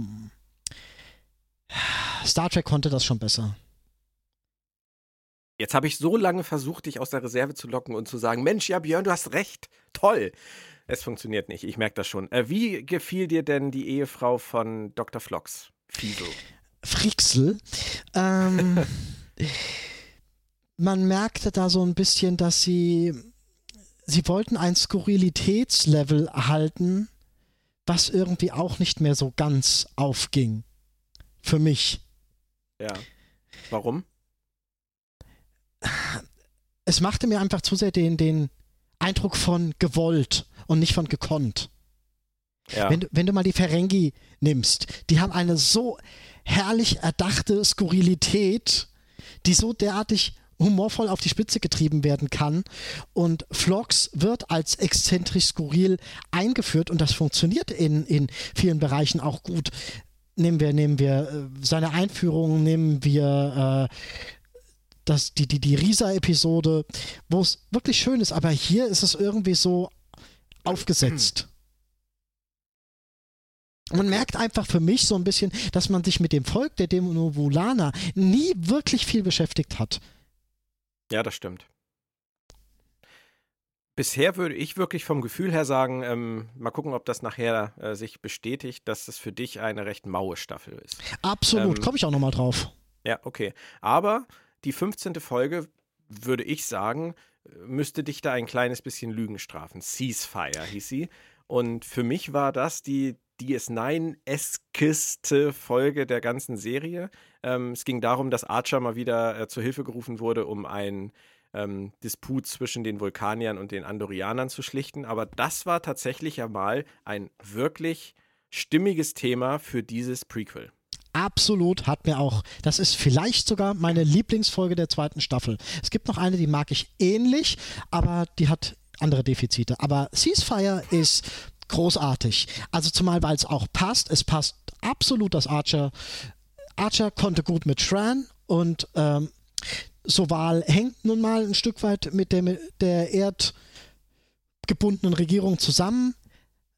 Das machte einfach komplett Sinn, dass sie den geholt haben. Und diese Thematik weiter zu erzählen, Konflikt, Andoria, Vulkan, das war tatsächlich mal ein Stück von dem, was ich mir in so einer Prequel-Serie wünsche. Und da haben sie auch geliefert, von vorne bis hinten. Das war gut.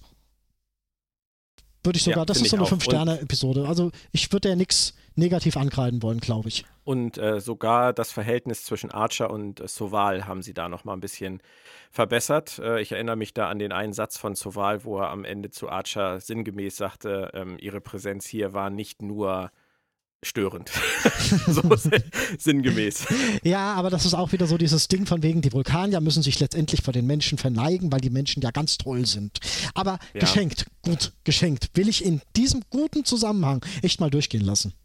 Ja, war das nicht auch die Folge, wo zum ersten Mal ähm, dieser taktische Alert dann auch tatsächlich irgendwie so richtig gezeigt wurde? Oder auch hörbar war? Ich meine, da hatten sie das das erste Mal auf der Brücke ähm, dass auf den ganzen Monitoren dann dieser Tactical Alert angezeigt wurde. Das haben sie dann sehr ich meine, schön ja. von, von, Singularity Ich meine ja. Hier war das vielleicht sogar die erste Episode mit einer weiblichen Andorianerin. Das kann natürlich durchaus sein. aber das will ich jetzt nicht beschwören. Ich glaube es aber. Es war auf jeden Fall Susie Plexen und äh, die kennen wir ja nun eigentlich aus ganz anderen Rollen. Die hat ja Kayla gespielt in äh, Star Trek The Next Generation. Ich fand's und, schade. Ähm, ah, mach du erst fertig. Und, und eine weibliche Q hat sie mal gespielt in Voyager und äh, Dr. Sela hat sie mal gespielt in äh, TNG, Schizoid Man. Also die war ja genauso wie Jeffrey Coombs und äh, Christopher Shear war ja auch noch als war auch noch mit dabei. Der hat ja auch ein Vorta gespielt äh, in Deep Space Nine. Also es war so ein bisschen eine Art Familientreffen. Absolut. Aber ähm, halt in einer guten Folge. Jetzt, ja, absolut. Jetzt muss ich aber noch mal fragen. Diese Andorianerin, die haben sie doch zum Schluss gefangen genommen, oder? Ich weiß jetzt nicht mehr ganz, ganz genau, ob sie, äh, ob sie umgekommen ist oder ob sie sie gefangen genommen haben. Ich meine, sie haben sie gefangen genommen, oder? Also eins von beiden auf jeden Fall. Es war auf jeden Fall etwas, so was. Ähm, okay, sie hätte fliehen können. Egal. es war auf jeden Fall etwas, was äh, Shran auch belastet hat. Das weiß ich noch. Genau. Und Waren deswegen, die nicht verliebt? Ja, ich meine, zwischen denen lief was. Und ja. gehen wir mal davon aus, dass ich mich richtig erinnere und sie sie gefangen genommen haben. Ja, ich meine, haben sie wirklich. Dann habe ich es nämlich schade gefunden, dass sie nie wieder vorkam. Weil es eigentlich gepasst hätte. Sie hätten viel mehr wiederkehrende Charaktere einführen müssen. Ja, hätten sie. Aber ähm, so wie ich die Autoren einschätze, hätten sie damit dann auch nichts anfangen können. Also von daher hätten sie es vielleicht doch lieber gelassen. Oder haben sie es zum Glück? Ach, äh, da will ich mal sagen, besser, sie hätten es versucht, als das, wie sie es gemacht haben. Aber egal. Das ist auch eine schöne Einstellung, ja. Okay, ähm, Ceasefire für mich auch ganz klar eines, eines der Highlights der Staffel, keine Frage. Aber es ging ganz gut weiter. Es kam wieder eine Mike Sussman und Phyllis Strong Folge, Future Tense. Ich weiß, es ist nicht so ganz hundertprozentig dein Thema, ähm, aber Schiffe, die innen größer sind als draußen, sind ja nicht nur für Dr. Who-Freunde interessant. es war ja mal wieder ähm, so ein bisschen Temporal Cold War, Future Timeline, Weiterführung, wenn auch sehr unergiebig letztendlich. Äußerst. Sie haben einige Sachen halt wieder angesprochen. Sie haben die, die, die Tolianer zurückgebracht. Sie haben ähm, Daniels Apparatur zurückgebracht, seine äh, skurrilen Geräte in seinem Quartier, mit denen man sich irgendwelche Karten angucken kann.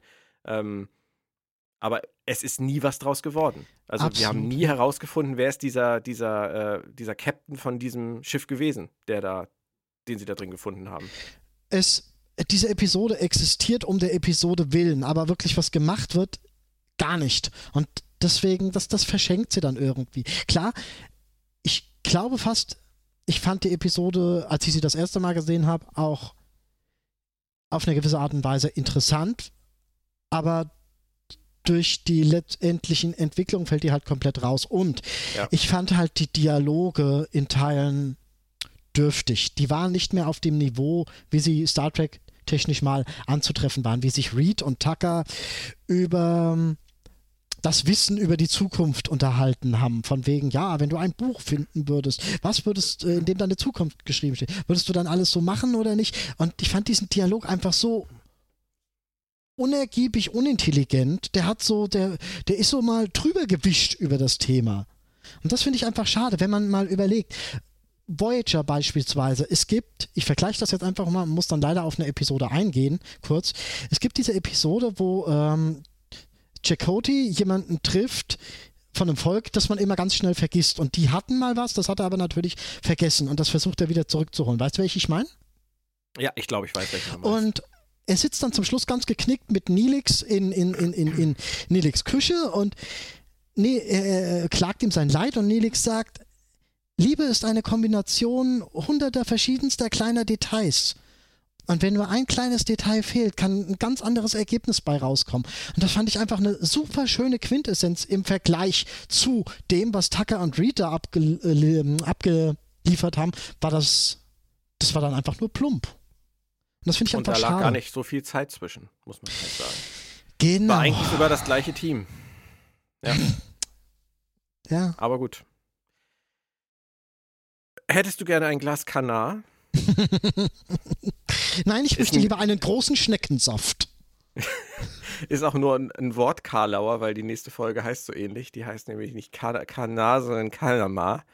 Das spricht man unter Umständen nach ein bisschen zu viel Kanar dann auch ähnlich aus. Ich trank In der nächsten Folge, ähm, Ich finde die Beschreibung von Memory Alpha so schön, weil sie, sie schreit generisch. Äh, Ich lese dir das mal vor. Mhm. Archer and Tucker are mistakenly arrested and placed on a prison ship bound for the infamous penal colony of Panama.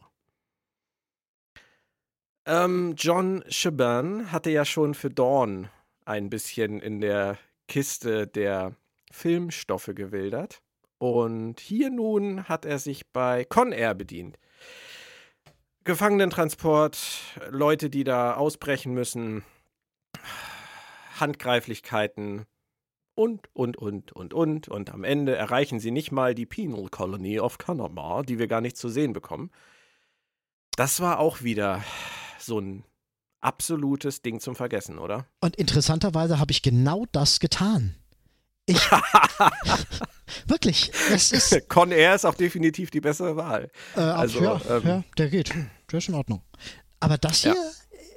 Ich weiß, dass ich sie gesehen habe. Ich erinnere mich ganz dunkel an, an einen Samstagmorgen. Aber ansonsten. Und ich erinnere mich an Topol, die auf der Brücke mit irgendwem anderen redet. Ich mag deine Wortwitze übrigens total gerne. Ich wusste Ja. gar nicht, dass ich einen gemacht habe. Aber egal. Ah ja, okay, nein, es war auch sonst nicht viel los. Mark Rolston hatte ähm, eine Gastrolle in der Folge, den kennen wir aus Star Trek The Next Generation. Da hat er mal in einer Folge Eye of the Beholder mitgespielt und er war später auch noch mal in The Augments bei Enterprise dabei. Ähm, sonst kennt man ihn aus The Shield, Cold Case und so. Aber hier halt auch in einer völlig irrelevanten Rolle. Verschenkt mit äh, in diesem Fall nicht Stirnhuckel, sondern äh, Pausbäckchenhuckel und äh, Augenumrandungshuckel. Also es ist alles drin gewesen in der Folge. Oder Darf ich nicht. mal einen kleinen Punkt ansprechen? Ich-. Star Trek Bücher sind, was Darstellung von außerirdischen Kulturen angeht, so viel schöner. Das ist irre. Ich verstehe das natürlich auch absolut. Das kannst du im TV nicht so bringen. Aber trotzdem ist es ist wirklich markant, wie viele Autoren sich dieses ähm, tatsächliche Defizit zu Herzen nehmen und, und, und wunderbare Völker entwerfen, von, von Riesenspinnen bis zu Untersee, sonst wie Quallenmonstern, Mhm. die dann auch tatsächlich intelligent sind. Klar, kannst du im TV einfach nicht bringen, aber man ist da in der Tat auf einem Billigniveau angelangt, scheinbar. Ich kann es nicht sehen, ist auch besser so scheinbar. Aber ja, gut. Interessant, dass es so ist. Höre ich jetzt auch so zum ersten Mal. Also in, Auf de- in jeden der. Fall, ja.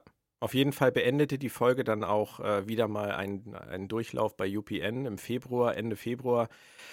Im März war komplett Pause in Amerika 2003 und von den viereinhalb Millionen, die Kanama noch gehabt hatte, äh, waren dann im April, Anfang April nur noch 3,9 Millionen übrig. Ähm, da hielt sich die Serie dann auch bis zum Staffelende immer so zwischen 3,2, das war der Tiefpunkt, und 4,1. Also Wow. Man hatte noch ein bisschen was zu den 4,9 Millionen Anfang der Staffel verloren, aber nicht so viel. Also ein bisschen konnte man den Dammbruch zumindest verhindern. Auch wenn das sich mir qualitativ nicht erschließt in dieser Staffel, wie man den Dammbruch damit verhindern konnte. Wo ähm, war denn 3,2? Äh, kommen wir gleich zu. Okay. Ist nämlich leider eine Folge, die es nicht verdient hatte. Mhm. Auf jeden Fall kommt jetzt erstmal Folge 18, The Crossing. Ähm, auch da würde ich tatsächlich auf die englische Episodenbeschreibung ausweichen. Enterprise is captured by a ship of non-corporeal beings who wish to trade consciousness with the crew's bodies, but these wisps may not plan on giving the bodies back. Diese Episode hat einen unglaublichen Fremdscham-Moment. Da, da wollte ich wirklich mal kurzzeitig ausmachen und weinen. Oha, welcher wie, war das denn? Ah, wie, wie, dieser eine Übernommene da mit dem Fähnrich, mit dem weiblichen Fähnrich im Aufzug fährt und zu ihr sagt, sie sind weiblich und sie, als ich das letzte Mal nachgesehen habe, ja, ich dachte mir, um Gottes Willen, sind wir jetzt auf äh, 30 Niveau angelangt. Ihr wisst, 30 schreibt man XXX und jetzt wisst ihr auch, was ich meine. Ah, ja, aber das waren wir doch schon seit A Night in Sickbay. Das waren ja. wir doch auch schon in der ersten Staffel gelegentlich. Also Mag ja der sein, Berman aber, aber Humor dieser, ist doch. Ja, aber der Dialog war so schlecht. Ja, ja, absolut. Äh, in der Folge gab es wenig, was äh, in eine andere Liga gegangen wäre. Also ähm, die Effekte waren ganz gut. Ich glaube, es gab da, damals sogar eine, eine Emmy-Nominierung dafür. Ähm, aber ansonsten war da nichts. Ich erinnere mich, dass der ähm, Rostov, den hatte man in der ersten Staffel mal häufiger gesehen. Ähm, äh, zum Beispiel bei Strange New World und äh, Two Days and Two Nights. Ähm, das war seine letzte dann in dieser Folge. ähm, der wurde später nur noch erwähnt. Aber ähm, ansonsten ist auch an der Folge mir nichts im Gedächtnis geblieben. Ich fand die ganz schlimm. Und war es nicht am Ende so, Moritz, ich hoffe, ich irre mich, aber war es nicht am Ende so, dass die Enterprise total humorlos, dass das außerirdische Schiff einfach aus dem Weltall nicht. pustet. Ja, ja, ja. Und das geht gar nicht. Das geht einfach null. Da habe ich, wow, nee. Wer sowas schreiben kann, Ah, ah. Man mag ja über das, über das Niveau der Drehbücher von The Walking Dead inzwischen geteilter Meinung sein. Aber ähm, die Storyline in der ähm, 8., 9. Staffel mit Negan, wo es darum geht, dass Rick unbedingt möchte, dass Negan nicht getötet wird, weil wenn sie irgendwie wieder zurückfinden wollen zu einer Kultur, zu einer, ähm, vielleicht auch zu einer Demokratie, zu äh, irgendeiner Gesellschaft, die auf Werten basiert, dann müssen sie, ja, müssen sie auch so jemanden wie Negan jetzt gefangen nehmen und der muss dann eine angemessene Strafe bekommen und darf nicht auf äh, Gutdünken Einzelner einfach exekutiert werden. Ähm, da frage ich mich, was ist passiert, dass die Autoren von Enterprise der Meinung waren, das sei kurz vor Gründung der Föderation und nach Gründung der Sternflotte völlig anders und ohne Zombie-Apokalypse. Nee, ich. Ich saß ungefähr genauso vor der Episode ja, mir geht's wie jetzt gerade. Ja, und. Das ist erbärmlich. Es ist ein ganz erbärmliches erbärmlich. Bild, was sie da abgeben. Absolut, ja. ja. Verlassen wir diesen Sünden ganz schnell und mit äh, Warp. wenden wir uns der Folge Judgment zu. Es geht darum, dass Archer vor ein klingonisches Gericht muss. Hoffentlich war es lecker. Menschen, Menschen, die sich an Star Trek 6 erinnern, die werden sicherlich ihre Freude gehabt haben, denn ähm, in Judgment geht es zurück nach Rura Pente. Mhm. Ähm, aber es ist nicht alles an dieser Folge. Es ist nicht nur Archer und es ist nicht nur Duras, den wir ja auch aus Star Trek The Next Generation kennen, beziehungsweise ein Nachfahren von diesem Duras. Ähm, es ist auch noch die Geschichte eines klingonischen Anwalts. Und die finde ich besonders spannend. Die ist auch schön. Die ist auch wirklich gut. Also vom, vom Dialogskript her, von wegen, meine Mutter war ich krieg's nicht mehr zusammen, aber er, er, redet über seine Familie und er redet darüber, dass Klingonen auch mal anders waren und mal andere ja, sogar Wertevorstellungen hatten oder andere Ideen hatten, wohin sie sich entwickeln können. Und heute will jeder nur noch Krieg spielen und Waffen halten und, und sonst irgendwie. Dieses, diese Desillusioniertheit, die war wunderbar. Ich liebe desillusionierte Anwälte. Die sind meistens großartig. Aber weißt du, was, was richtig großartig ist in dem Dialog, den du gerade angesprochen hast? Lass hm. uns den mal ganz kurz auf uns wirken lassen. Ich lese dir den mal vor zwischen Kolos und Archer und dann setzen wir den mal in einen Kontext zur Episode The Crossing. Pass auf. Kolos sagt: My father was a teacher. My mother a biologist at the university. They encouraged me to take up the law. Now, all young people want to do is to take up weapons as soon as they can hold them. They are told there is honor in victory, any victory. What honor is there in a victory over a weaker opponent? Had Duras destroyed the ship, he would have been uh, lauded as a hero of the empire for murdering helpless refugees. We were a great society not so long ago, when honor was earned through integrity and acts of true courage, not senseless bloodshed. Und Archer antwortet, For thousands of years my people had similar problems. We fought three world wars that almost destroyed us. Whole generations were nearly wiped out. Kolos fragt, What changed? Und Archer sagt, A few courageous people began to realize they could make a difference.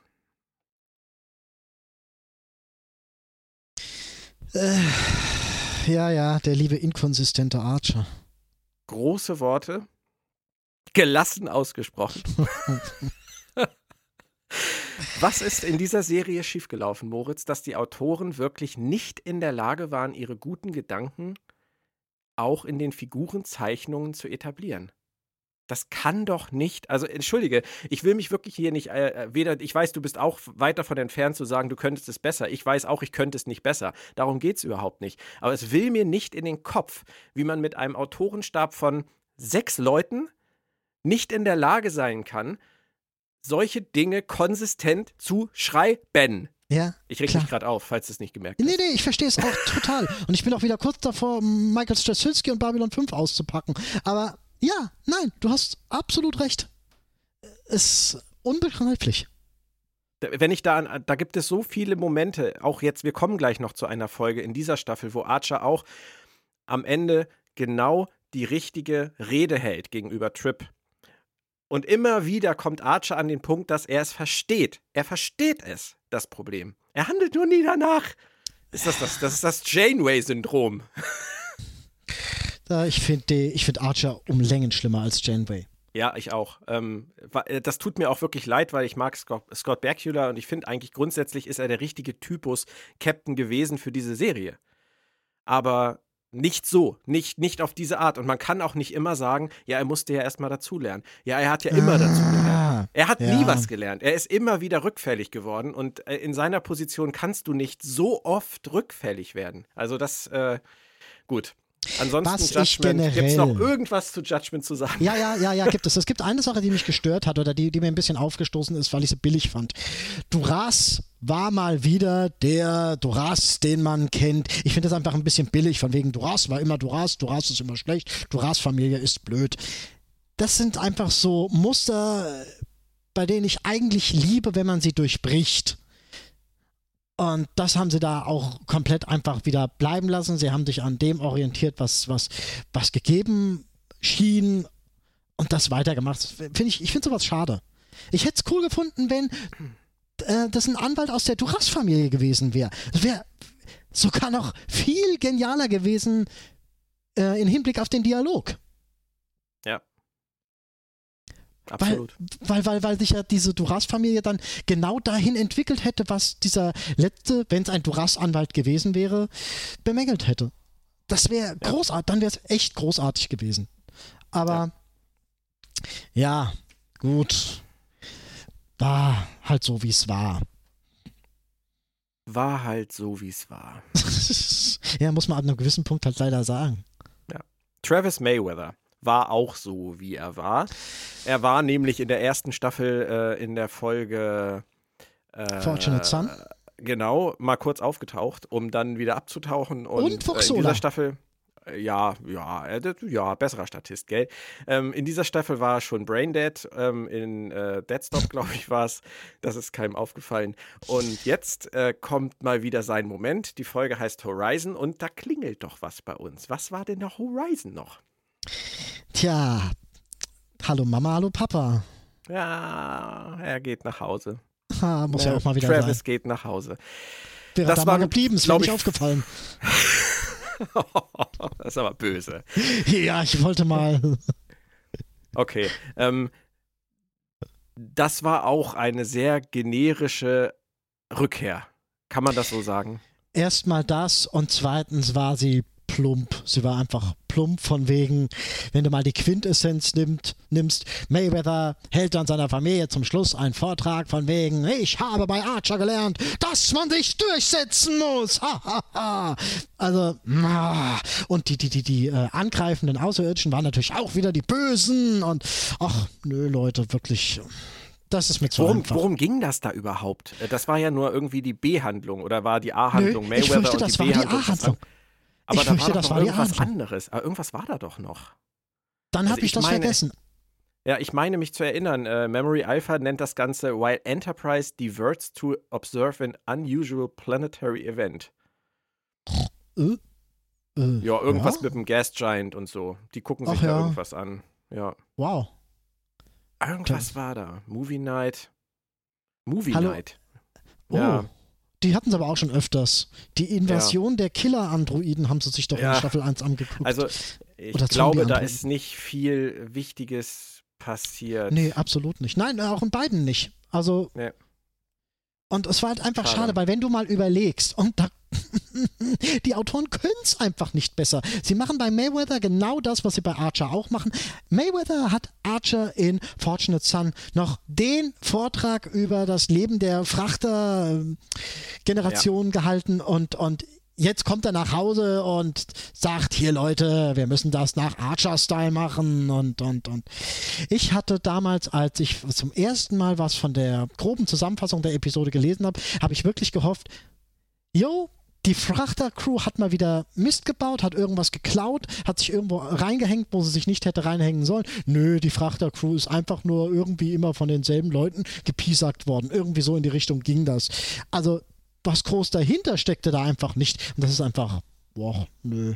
Also, das kann Ja. ich mir auch ausdenken. Uiuiui. Jetzt kommen wir zu der Episode, die die wenigsten Zuschauer hatte in der Staffel, 3,2 Millionen. Regie führte Robbie Duncan McNeil. Oh, das ist hoffentlich Ähm, nicht die. Das ist The Breach. Und äh, The Breach war so eine typische A-B-Folge. Es ging um die Denubulaner ähm, und um äh, verschüttete Ja, äh, Bergleute, die- diese Berg evakuieren oder nee, Wissenschaftler waren es, glaube Mhm, ich, die mhm. gerettet werden müssen. Genau. Das war so die eine Seite. Die andere Seite war ein Patient äh, mit leicht rassistischen äh, Ansichten ähm, gegenüber äh, den Denobulanern. Äh, war es nicht umgekehrt? Sich- Es war oder- doch oder umgekehrt. Oh nein, nein, nein, das ist aber wesentlich. Das darfst du so nicht sagen. Wenn ich mich jetzt richtig erinnere, ist es so, dass äh, Flox sich erst weigert, ihn zu behandeln, weil sein Volk Vorurteile gegen die hat. Das kann durchaus sein. Ich habe es Und das ist wichtig, das ist ganz- Oh, dann überprüfst nochmal. Was sagt Memory Alpha? Memory Alpha sagt, Dr. Flox must treat a patient with racist views against his people. Das war doch beidseitig. Der hat doch von seiner Gut, das kann Großmutter durchaus erzählt. beidseitig sein. Ich weiß auf jeden Fall, dass ich, äh, dass ich der Meinung war, dass sie das Thema äh, in der Kürze der Zeit relativ gut abgehandelt haben, aber dass es unsinnig war, in dieser Folge noch eine so dominante B-Handlung mit Actionanteil unterzubringen. Genau das ist das Problem. Die Folge ist an sich, hätte sie das Potenzial gehabt, zu dem, zum Dear Doktor der zweiten Staffel zu werden, Ja, wenn man diesen Handlungsstrang vernünftig ausgearbeitet hätte, großflächig ausgearbeitet hätte. Und dieser Handlungsstrang, wie sie ihn ausgearbeitet haben, der ist schon sehr gut, aber durch die Action-B-Handlung wird er so äh, in seiner Bedeutung degradiert, dass es einfach schade Ja. ist. Verschenkt. Es ist verschenkt. Sie verschenken ein ausnahmsweise mal ein wirklich gutes Star Trek-Thema für, für, für einen 20 Minuten Gastauftritt. Das ist Mist. Ja, das ist wirklich schade. Vor allem, weil es ja auch noch ein bisschen um äh, Flocks eigene Probleme mit seiner Familie ging Ja, und richtig. seinem Sohn, mit dem er ewig keinen Kontakt hatte. Und das hat ihn dann ja am Ende, glaube ich, ermuntert, ähm, seinem Sohn wieder zu schreiben, äh, diese ganze Erfahrung, die er da mit diesem äh, Hudak gemacht hat. Ähm, Und ich meine fast, das hatte damit sogar zu tun. ja, das hatte oder? damit zu tun. Das war sicherlich auch beidseitig. Das war irgendwie, das Konstrukt war irgendwie so, dass, äh, dass das die, die Todfeinde der Denobulaner waren und da gegenseitig ähm, Animositäten vorhanden waren und beide letztendlich irgendwie darüber hinauswachsen mussten. Sind sie auch in dieser Episode, in diesem Strang, meine ich fast, dass sie das sind. Und das war Mhm. eigentlich toll. Also diese Episode hatte wirklich was von grundlegendem guten Star Trek. Aber halt zu schnell, das Ganze. Ja, viel, ja. viel zu schnell abgehandelt Absolut, und absolut, irgendwie ja. verschenkt in dieser Folge. Ja. Okay, wir sind in den letzten fünf und ähm, es wird spannend. Es kommt die Folge, die ich eben schon einmal ganz kurz erwähnt habe, mit dem besagten Ende zwischen Archer und äh, Tucker. Es geht um die Folge Cogenitor. Und in der Folge Cogenitor geht es um eine Spezies, die ein drittes Geschlecht hat, das wie zweite Klasse äh, Lebewesen behandelt wird und nur dafür da ist, dass die anderen beiden Geschlechter ähm, Nachwuchs haben können. Ist das nicht so? Ja, Ähm, ist genau so. Genau. Und äh, natürlich äh, gibt es auf dem Schiff jemanden, in diesem Fall Trip, der nicht der Meinung ist, dass das eine gute Sache ist, den es natürlich aber auch zur Hölle überhaupt nichts angeht. ähm, und der sich einmischt, der sich mit dem einen Cogenitor anfreundet und letztendlich äh, muss man so deutlich sagen, verkackt Trip ist wirklich im ganz großen Stil, weil er so sehr in diese Kultur eingreift, dass dieser Cogenitor sich umbringt. Dafür hört er sich dann am Ende von Archer auch äh, den Vortrag an, den Berechtigten. Aber ähm, wie hast du die Folge erlebt? Ich mag sie nicht so sehr wie du aus dem ganz einfachen Grund, weil in den Diskussionen, die da entstehen zwischen Menschen und ich nenne es jetzt mal das Chikar-Volk, weil der Captain von Andreas Katsuyati, Katsulak, Katsulas. Katsulak gespielt Nee, wird. Katsulas. Kas- Ja, auf jeden Ja. Fall genau. Auf jeden Fall in diesen Diskussionen bekommen die, nennen wir sie Aliens, keine wirklich guten Argumente in den Mund gelegt. Es, diese Diskussionen laufen wirklich, die wurden so geschrieben, von wegen, die Menschen sollen Recht haben. Und das mag ich einfach nicht. Ja, aber Das er hat ja nicht recht. Er hat doch nicht recht. Am Ende. Du kannst ja, du, er, er das ist treibt richtig, jemanden das ist in den. richtig. Er, ja, ja. Das ist richtig, aber Das, das Ähm, viel größere Problem für dich dürfte sein, Archer hat wieder recht. Mm. äh, auch in Teilen, aber nein, mir wird wirklich mehr so, ich nenne jetzt einfach Chikar, sagt ja zum Beispiel mal von wegen, wenn ihr Koch, er, er bringt da ein total blödes Beispiel an, von wegen, wenn ihr Koch äh, von ihnen unterdrückt werden würde oder ihr Koch Hm?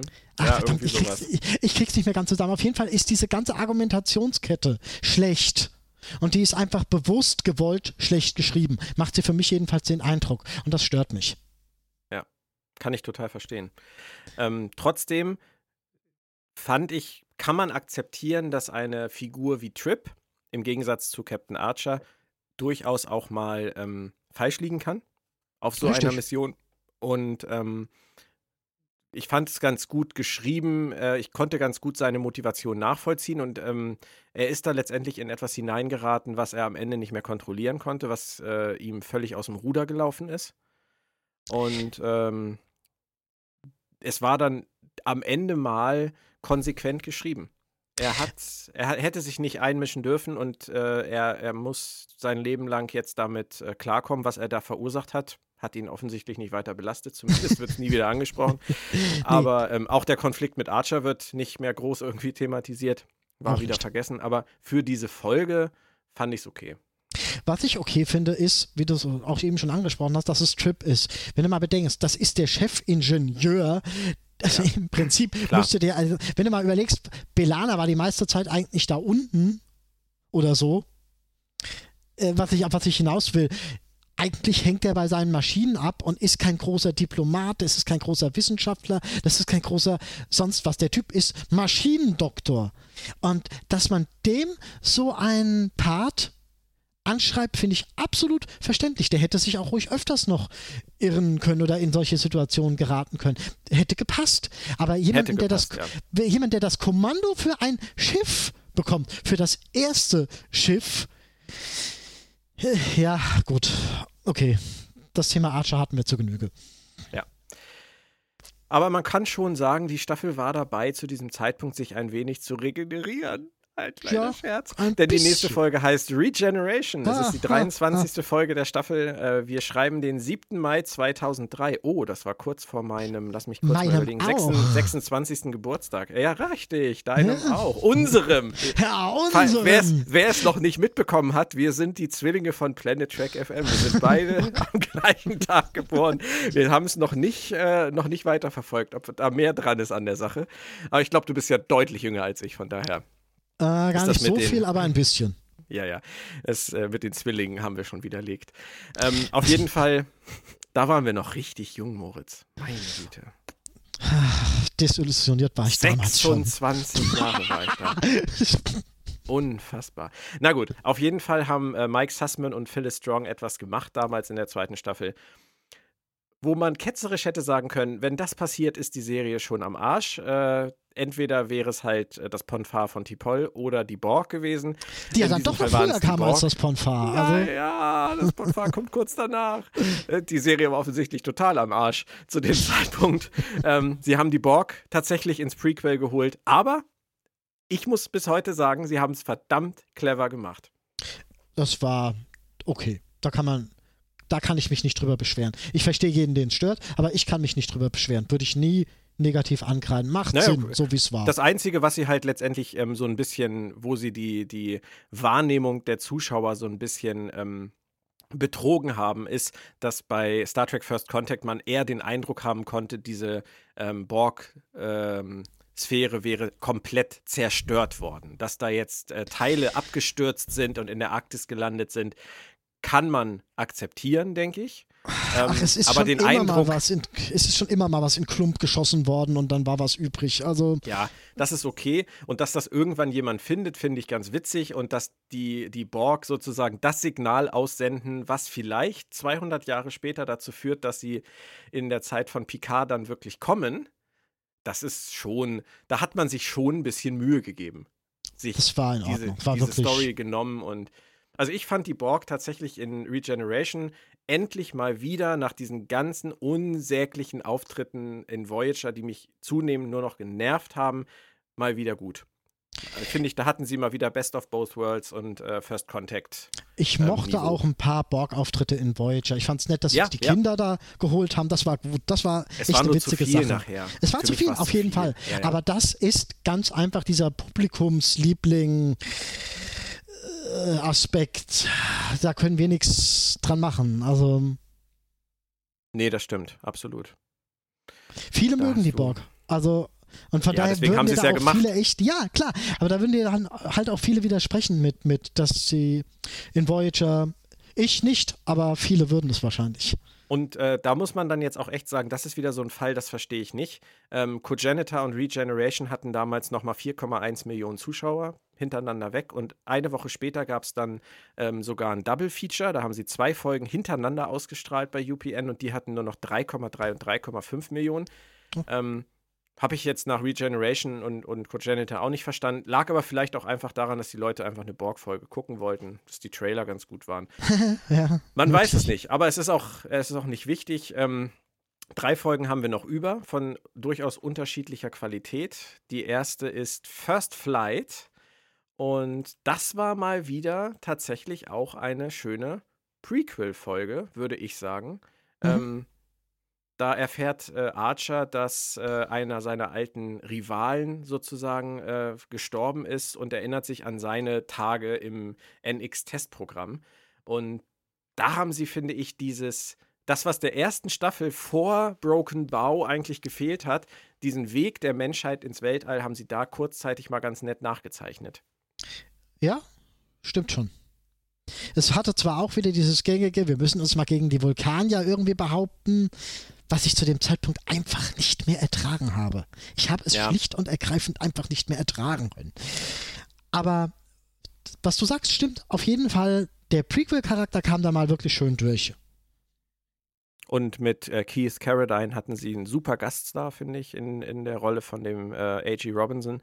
Also das war wirklich mal etwas, das äh, hat mir Spaß gemacht und davon hätte ich durchaus gerne auch mehr gesehen. Es hat, es macht natürlich keinen Sinn, sowas nachher immer in Flashbacks zu erzählen, aber mhm, das am genau. Anfang der Serie ähm, wäre, glaube ich, eine ganz nette Geschichte gewesen. Ganz nett, das wäre großartig gewesen. Ja. Diese Zeit zu sehen, diesen Voraufbruch, das bedauere ich bis heute. Das, das hat dieser Serie gefehlt. Massivst.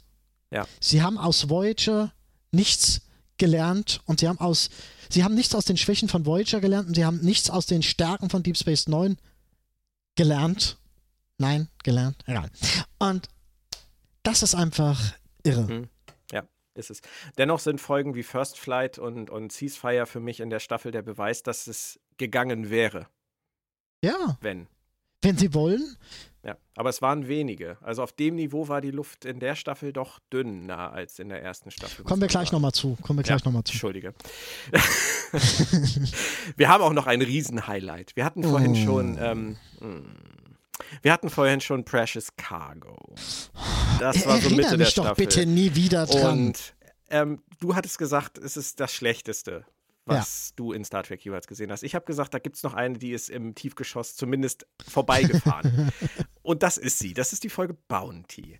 Ähm, Archer in den Händen eines Telleriten, den er mit wirklich dümmsten Überredungsversuchen dazu bringt, ihn freizulassen.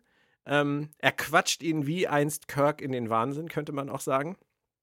Äh, Auch von wehleidig. Ja, währenddessen durchlebt sie Paul an Bord der Enterprise ihr Ponfar. Ohne Stroh auf dem Boden.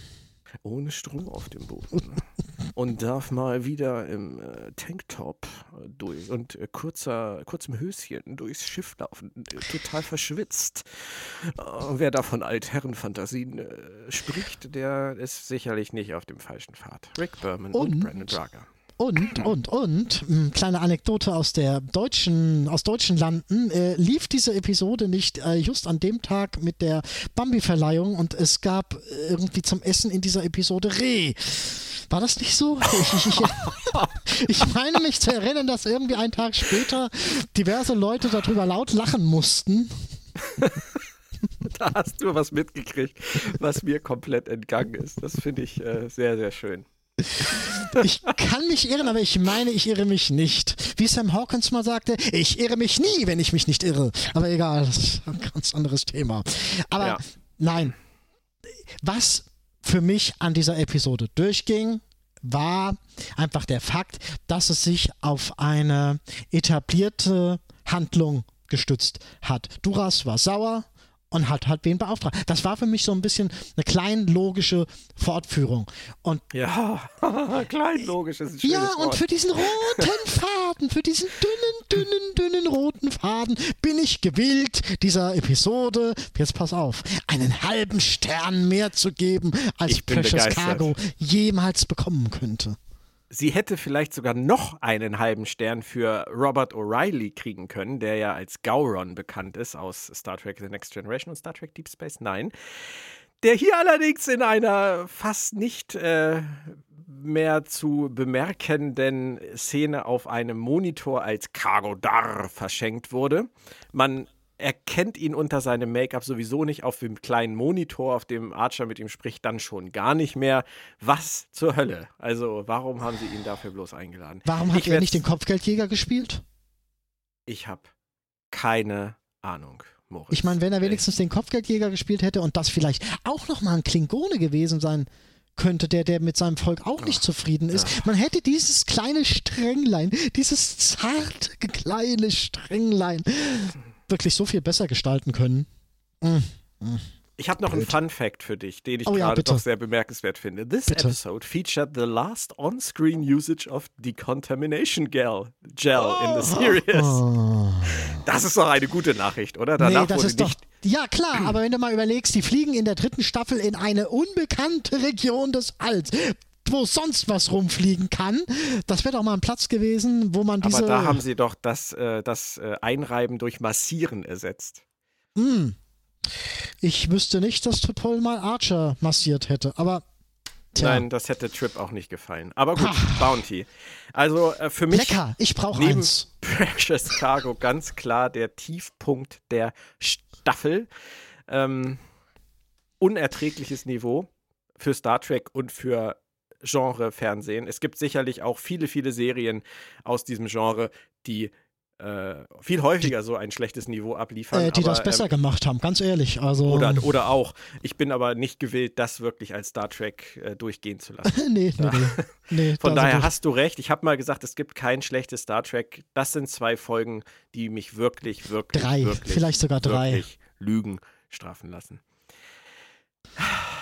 Okay, wir haben noch eine Folge über und ähm, es war am Ende der zweiten Staffel so, wie man es erwarten durfte. Die Quoten waren noch schlechter geworden und ähm, UPN war nicht zufrieden und äh, wollte gerne, dass zur dritten Staffel nochmal ein Shake-up vorgenommen wird des Konzeptes und deswegen gab es dann zum Schluss nochmal eine Folge, die hieß The Expanse und leitete den Handlungsbogen des dritten Jahres ein. Da geht es natürlich heute noch nicht drum. Aber erstmal fängt das Ganze an mit einer außerirdischen ähm, Sonde, die die Erde verwüstet, die Millionen von Menschen tötet und die aus einer bisher nicht erforschten Region des Weltraums äh, der Ausdehnung kommt. Und ähm, jetzt muss die Menschheit wirklich zusammenhalten und jetzt schicken wir die Enterprise nicht als Forschungsschiff aus, sondern als Kriegsschiff. Und jetzt senden wir auch unsere Kämpfer von den Makos mit an Bord. Und jetzt geht's richtig los. This time it's personal. Und wo ist der temporale Kalte Krieg hin? Weg. da, da, da, da kannst du dich nicht drum kümmern in dem Moment, wenn die Erde verwüstet wird. Ja. Also, Duras spielte noch wieder eine Rolle, das ist ganz okay. Oh, diese nee, Archer-Thematik. Ja, aber diese verschenkt. Archer, Nein, nein, nein, diese Archer-Thematik, den Klingonen haben sie ja zumindest noch mal wieder erwähnt. Mag ja sein, aber überleg doch mal, wie geil Und? wäre es gewesen. Ich mach's später. Den Future Guy haben sie sogar auch noch untergebracht. Das darfst du nicht vergessen, wenn du nach dem Temporal Cold War Das ist frag- richtig. fragst. Und es ist sogar sein letzter Auftritt in der Serie. Traurig genug. ähm, also, du wolltest was sagen. Ich bin gerade desillusioniert. Mm. Das war quasi der zweite Pilot. Ja. Der zweite erzwungene Pilot, der eigentlich nur alles vorbereitet, so wie es denn mal sein soll. Mehr kannst du darüber eigentlich nicht sagen. Ähm, was ich noch unbedingt sagen wollte, ist, sie haben da schon wieder rumverschenkt, weil wenn du mal überlegst, Duras verfolgt Archer, Duras verfolgt Archer sogar bis in die Ausdehnung und dann probieren sie gleich mal die neuen Megatorpedos an ihm aus und machen ihn kaputt. Wie genial wäre es gewesen, wenn Duras Archer die gesamte dritte Staffel durch die Ausdehnung gejagt hätte? Ja, hätte man machen können.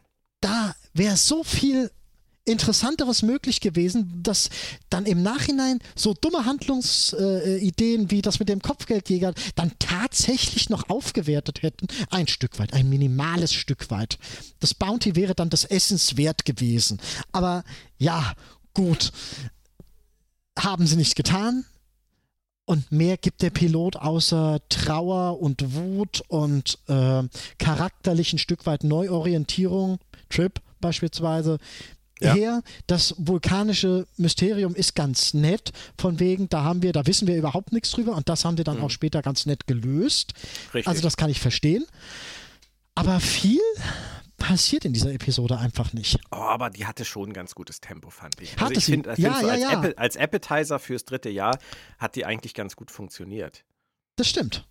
Ist, Das stimmt. Bist du eigentlich der Meinung, dass diese Folge ähm, in den Nachwehen des 11. September kalkuliert so geschrieben wurde?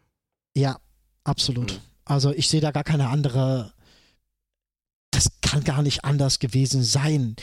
Die haben versucht, so gut es ging, so gut sie es konnten, und das ist halt nicht gut, wie wir leider wissen, ähm, aktuelles Weltgeschehen in Star Trek reinzubringen, für was Star Trek ja eigentlich immer bekannt und berühmt war. Nur hat dieser Autorenstab das, naja gut, das ist eigentlich mehr für Staffel 3, aber ja, es ist 11. September, es ist absolut ja. 11. September, auch wenn du dir dann später die, die, die, die Auflösung und die Inszenierung, die Entwicklung anguckst, das ist 11. September. Und letztendlich ist die dritte Staffel, oder der, wir wollen ja nicht über die dritte Staffel sprechen, aber der Aufhänger für die dritte Staffel, der hier präsentiert wird, ja auch nicht ganz unähnlich ähm, Star Trek Discovery, wo sich die Sternflotte dann doch mal kurzzeitig von äh, der Erforschung des Weltalls abwendet, weil es einfach einen militärischen Grund gibt, der jetzt Vorrang, Vorrang hat. Also das hat ja, Enterprise da, da schon. Schiff hin. Ja, sie haben ja sonst auch nicht viel. Uh, ja, die, die Columbia kommt doch ja später. Stimmt. Ja, ja. ja, nee, du hast recht hier. Gut, sie hätten vielleicht auch sagen können, okay, wir schicken die Enterprise dahin, bauen aber, weil wir das Erforschen so toll finden, noch ein anderes Schiff. Aber ja, nee, hat sie zu dem Zeitpunkt und nicht alles, Und alles andere, ähm, was, was diese Mission betrifft, äh, ob es sinnvoll war, eine äh, Sonde zu schicken, die den Feind vor der eigentlichen Waffe warnt und so weiter. Es gibt da ja so diverse da, hier, Themen. Da kommen wir nochmal später, da kommen wir später nochmal ganz massiv später noch mal massiv also, zu. Ja, das hm. kommt alles dann in der dritten Staffel dran. Das waren wieder 26 Episoden. Wir sind äh, fast exakt in der gleichen Zeit geblieben wie letztes Mal, Moritz. Das finde ich hm. erstaunlich, obwohl wir sogar noch ein ganz kleines bisschen was zum Inhalt der Episoden gesagt haben. Ähm, für mich bleibt festzuhalten, du kannst gerne gleich dein Fazit ziehen. Ähm, Captain Archer genauso inkonsistent, äh, Captain America, Weltraumpolizei wie die ganze Zeit. Ähm, alle anderen Figuren haben sie meiner Meinung nach in der zweiten Staffel zwar teilweise weiterentwickelt, aber nicht, ähm, nicht großartig weitergebracht. Ähm, sie haben den Status quo des ersten Jahres für mich gehalten. Sie haben versucht, exakt die gleiche Serie zu machen wie im ersten Jahr und ähm, sind meiner Meinung nach schon hier aufgrund der hohen Anzahl der Episoden einfach total an ihre Grenzen gekommen. Also für mich gab es äh, ein paar Highlights, die äh, kann ich aber, glaube ich, fast an einer Hand abzählen. Ähm, das wäre halt zum Beispiel Deadstop, das wäre Singularity, das wäre ähm, Catwalk, das wäre Ceasefire, das wäre ähm, Cogenitor, Regeneration First Flight und Expanse. Okay, es sind doch acht, aber das ist halt nicht mal ein Drittel. Und der Rest ist für mich sehr, sehr viel Mittelmaß und einige so böse Aussetzer, dass ich bei der Staffel sagen würde, ähm, die äh, war auf jeden Fall schwächer als die erste. Und das ist bei Star Trek-Serien nicht vorgekommen eigentlich vorher. Für mich.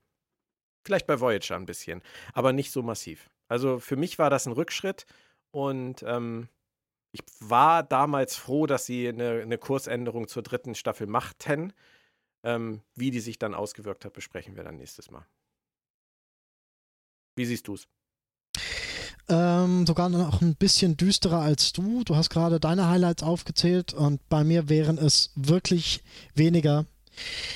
Für mich ist aber entscheidend, dass sie aus Staffel 1 fast gar nichts gelernt haben. Sie haben nichts über ihre eigenen Charaktere gelernt. Sie haben nichts über ihre eigene ähm, Symbiose zwischen den Charakteren gelernt. Sie haben ziemlich wenig gelernt über den, ihren, ihren Prequel-Charakter. Sie haben ziemlich wenig gelernt über die, den Haupthandlungsstrang, so ungeliebt er von mir aus auch gewesen sein mag. Staffel 2 hätte sich zu Staffel 1 steigern müssen. Unbedingt. Und das hat Staffel 2, ich sag's jetzt vielleicht ein bisschen zu hart, in keinster Art und Weise getan. Das heißt nicht, dass da keine Highlights drin waren. Die hatte gute Episoden, ja, aber es war einfach nochmal dasselbe wie in Staffel 1. Hätte Staffel 1 und 2 Wäre das eine Staffel gewesen aus 52 Episoden, man hätte es nicht gemerkt. Also, das ja. geht einfach eigentlich gar nicht. Das Sie waren total auf Autopilot damals. Die haben wirklich bis zur, glaube ich, bis zum letzten Tag gedacht, sie machen das Richtige und es liegt nicht an ihnen. Wie geht das? Dann frage ich nochmal, wie geht das nach sowas wie Precious Cargo oder, oder nach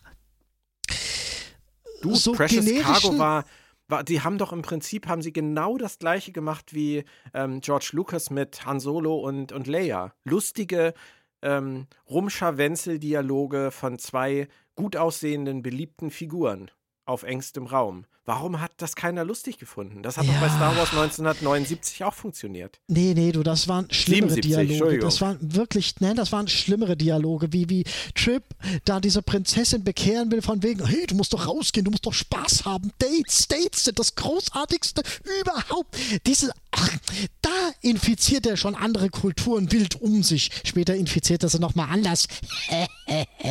Aber. ja, ja, ja, ja, ja. Das gefällt also, dir, ne? oh Mann. Ja, ja. ja das ist ich. Äh, egal. Jedenfalls, okay. ja. Wolltest du noch was sagen? Ich wollte dich nicht abwürgen. Nee, nee, es, ich könnte nichts mehr Nettes sagen und das ist eigentlich schade. Von daher war es das einfach mal. Gut, dann waren das wieder 26 Episoden in fast ziemlich genau wieder 105 Minuten. Mal gucken, wo ich die äh, präpubertär-infantilen Witzchen noch rausschneide oder ich lasse es einfach so, wie es ist. Wir sind ja live. On stage. Hey, genau. aber weißt du, was das, weißt du, was das Gute ist? Die nächste, der nächste Podcast wird ein bisschen kürzer, weil es ja nur 24 ja, Episoden sind. Das stimmt. Es kommt ja auch nicht auf die Länge an. ja, ja. Ähm, das war jetzt dein Ständerwitz. Ja. Dass das einer wurde, liegt aber nicht an mir, sondern nur an dir. Ich Ach, hätte ja. das niemals in diese Richtung gedrängt. Ähm, niemals. Wie kriege ich jetzt wieder den Bogen zu den Leuten, die diesen Podcast unterstützen? Nein, das habe ich ja schon am Anfang gemacht. Da werde ich jetzt vom, vom Ständerwitz nicht hingehen. Wir genau. freuen uns jetzt schon auf die dritte Staffel. Und die, hatte ich ja schon gesagt, äh, lief unter dem Motto This time it's personal. Die werden wir auch zeitnah besprechen, Moritz. Wir geloben das und ähm, werden Feierlich. dann ja, werden dann mit dem Cindy Story Arc zu euch zurückkehren. Für den Moment war es das von Planet Track FM. Ich habe schon alles gesagt. Ihr findet uns auf planettrackfm.de und auch sonst überall. Google hilft. Wir würden uns über Kommentare freuen und freuen uns, wenn ihr uns gewogen bleibt. Moritz, noch ein Schlusswort. Ansonsten schließe ich, ich freue mich jetzt. Ich freue mich jetzt extremst auf dieses Mal die Sangesdarbietung von Ach, Björn Sülter. Weil du letztes Mal musstest, muss ich jetzt auch, oder wie? Ah ja, jetzt musst du. Darf ich denn äh, im Gegensatz zu dir vielleicht den Trailer-Song von Star Trek Enterprise nehmen, äh, der mich damals so begeistert hat im Vorfeld der Serie ähm, und wo ich dann immer gedacht habe, warum haben sie das nicht zum Titellied gemacht? Das ist eine gute Idee. Dann, ähm, dann machen wir wenigstens. Nein, dann machen wir wenigstens nicht dasselbe. Finde ich gut.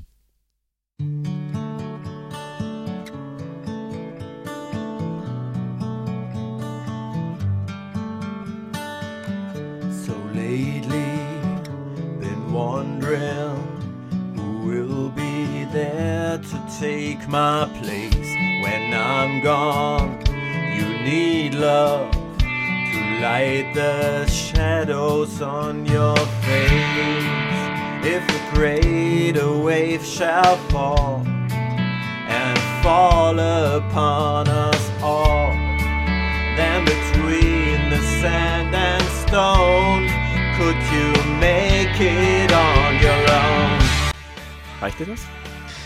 Äh, ja, wenn ich jetzt den Text könnte, würde ich weiter singen, aber nein, da habe ich nicht vorbereitet. Habe ich nicht vorbereitet. Okay, wer, wer singt muss das Mal? genügen. Äh, nächstes Mal, ich frage mal den Humberg, vielleicht äh, hat er Lust, mal einen O-Ton zu liefern zum aktuellen Stand der Serie nach der dritten Staffel. Und dann könnte er ja vielleicht tatsächlich mal irgendwas Klingonisches singen. Obwohl, das wäre vielleicht mal was für den Klingonischlehrer Lieven Litar. Das würde passen. Aber das passt nicht zur dritten Staffel. Stimmt. Das passt eher zur vierten Staffel. Da haben wir schon was im Hinterkopf jetzt, würde ich sagen. Lieven, falls du das hörst, vierte Staffel, klingonisches Lied bitte. Klingonisches kann er denn wenigstens die gängigen Trinklieder, Kriegslieder? Es ich gibt ja so drei, mir vier. ganz sicher, dass er das kann, ja. Ich bin okay. damit vor 15 Jahren beim gesamten, meiner gesamten Klasse mit auf die Nerven gegangen. Aber ein paar haben sogar mitgesungen. Den habe ich das beigebracht. War sehr lustig. Du hast vor deiner Klasse klingonische Trinklieder gesungen. Jawohl. Mutig, äh, sehr mutig, wirklich. Ähm, Schade, dass ich nicht dabei war. Ein Kump guter Kumpel von mir sagte mal, du hast eh Narrenfreiheit, du kannst dir eh alles erlauben. Ja, das ist ja hier nicht anders. Also von daher, das hat ja, sich ja gehalten. Moritz, es war mir eine Freude und wir hören uns in Kürze wieder bei Planet Trek FM, dann Ausgabe 19, Star Trek Enterprise Staffel 3. Einen schönen Tag wünschen wir noch. Der Björn und der Moritz. Tschö, tschö. Tschö, tschö.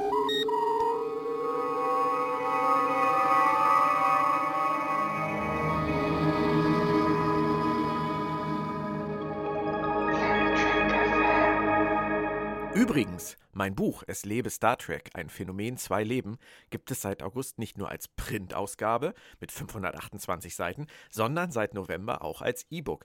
Wenn ihr also für Weihnachten für euch oder andere noch irgendein nettes, dreckiges Geschenk braucht, dann schaut doch einfach mal beim Shop eures Vertrauens rein. Und eine zweite Sache noch, sci-fi.de bietet im Moment ein tolles Gewinnspiel an. Ihr könnt ein Goodie-Bag gewinnen mit meinem Buch Es lebe Star Trek, mit einem Uniform-Shirt und mit einem Light and Sound Communicator. Dafür müsst ihr nur eine Frage beantworten. Ihr könnt das Gewinnspiel auf sci-fi.de finden. Manchmal seht ihr vielleicht auch den Trailer für das Gewinnspiel im laufenden Sci-Fi Fernsehprogramm. Das Gewinnspiel läuft bis zum 31.12. und ich wünsche euch viel Glück dabei und wir hören uns bald wieder. Keep an open mind.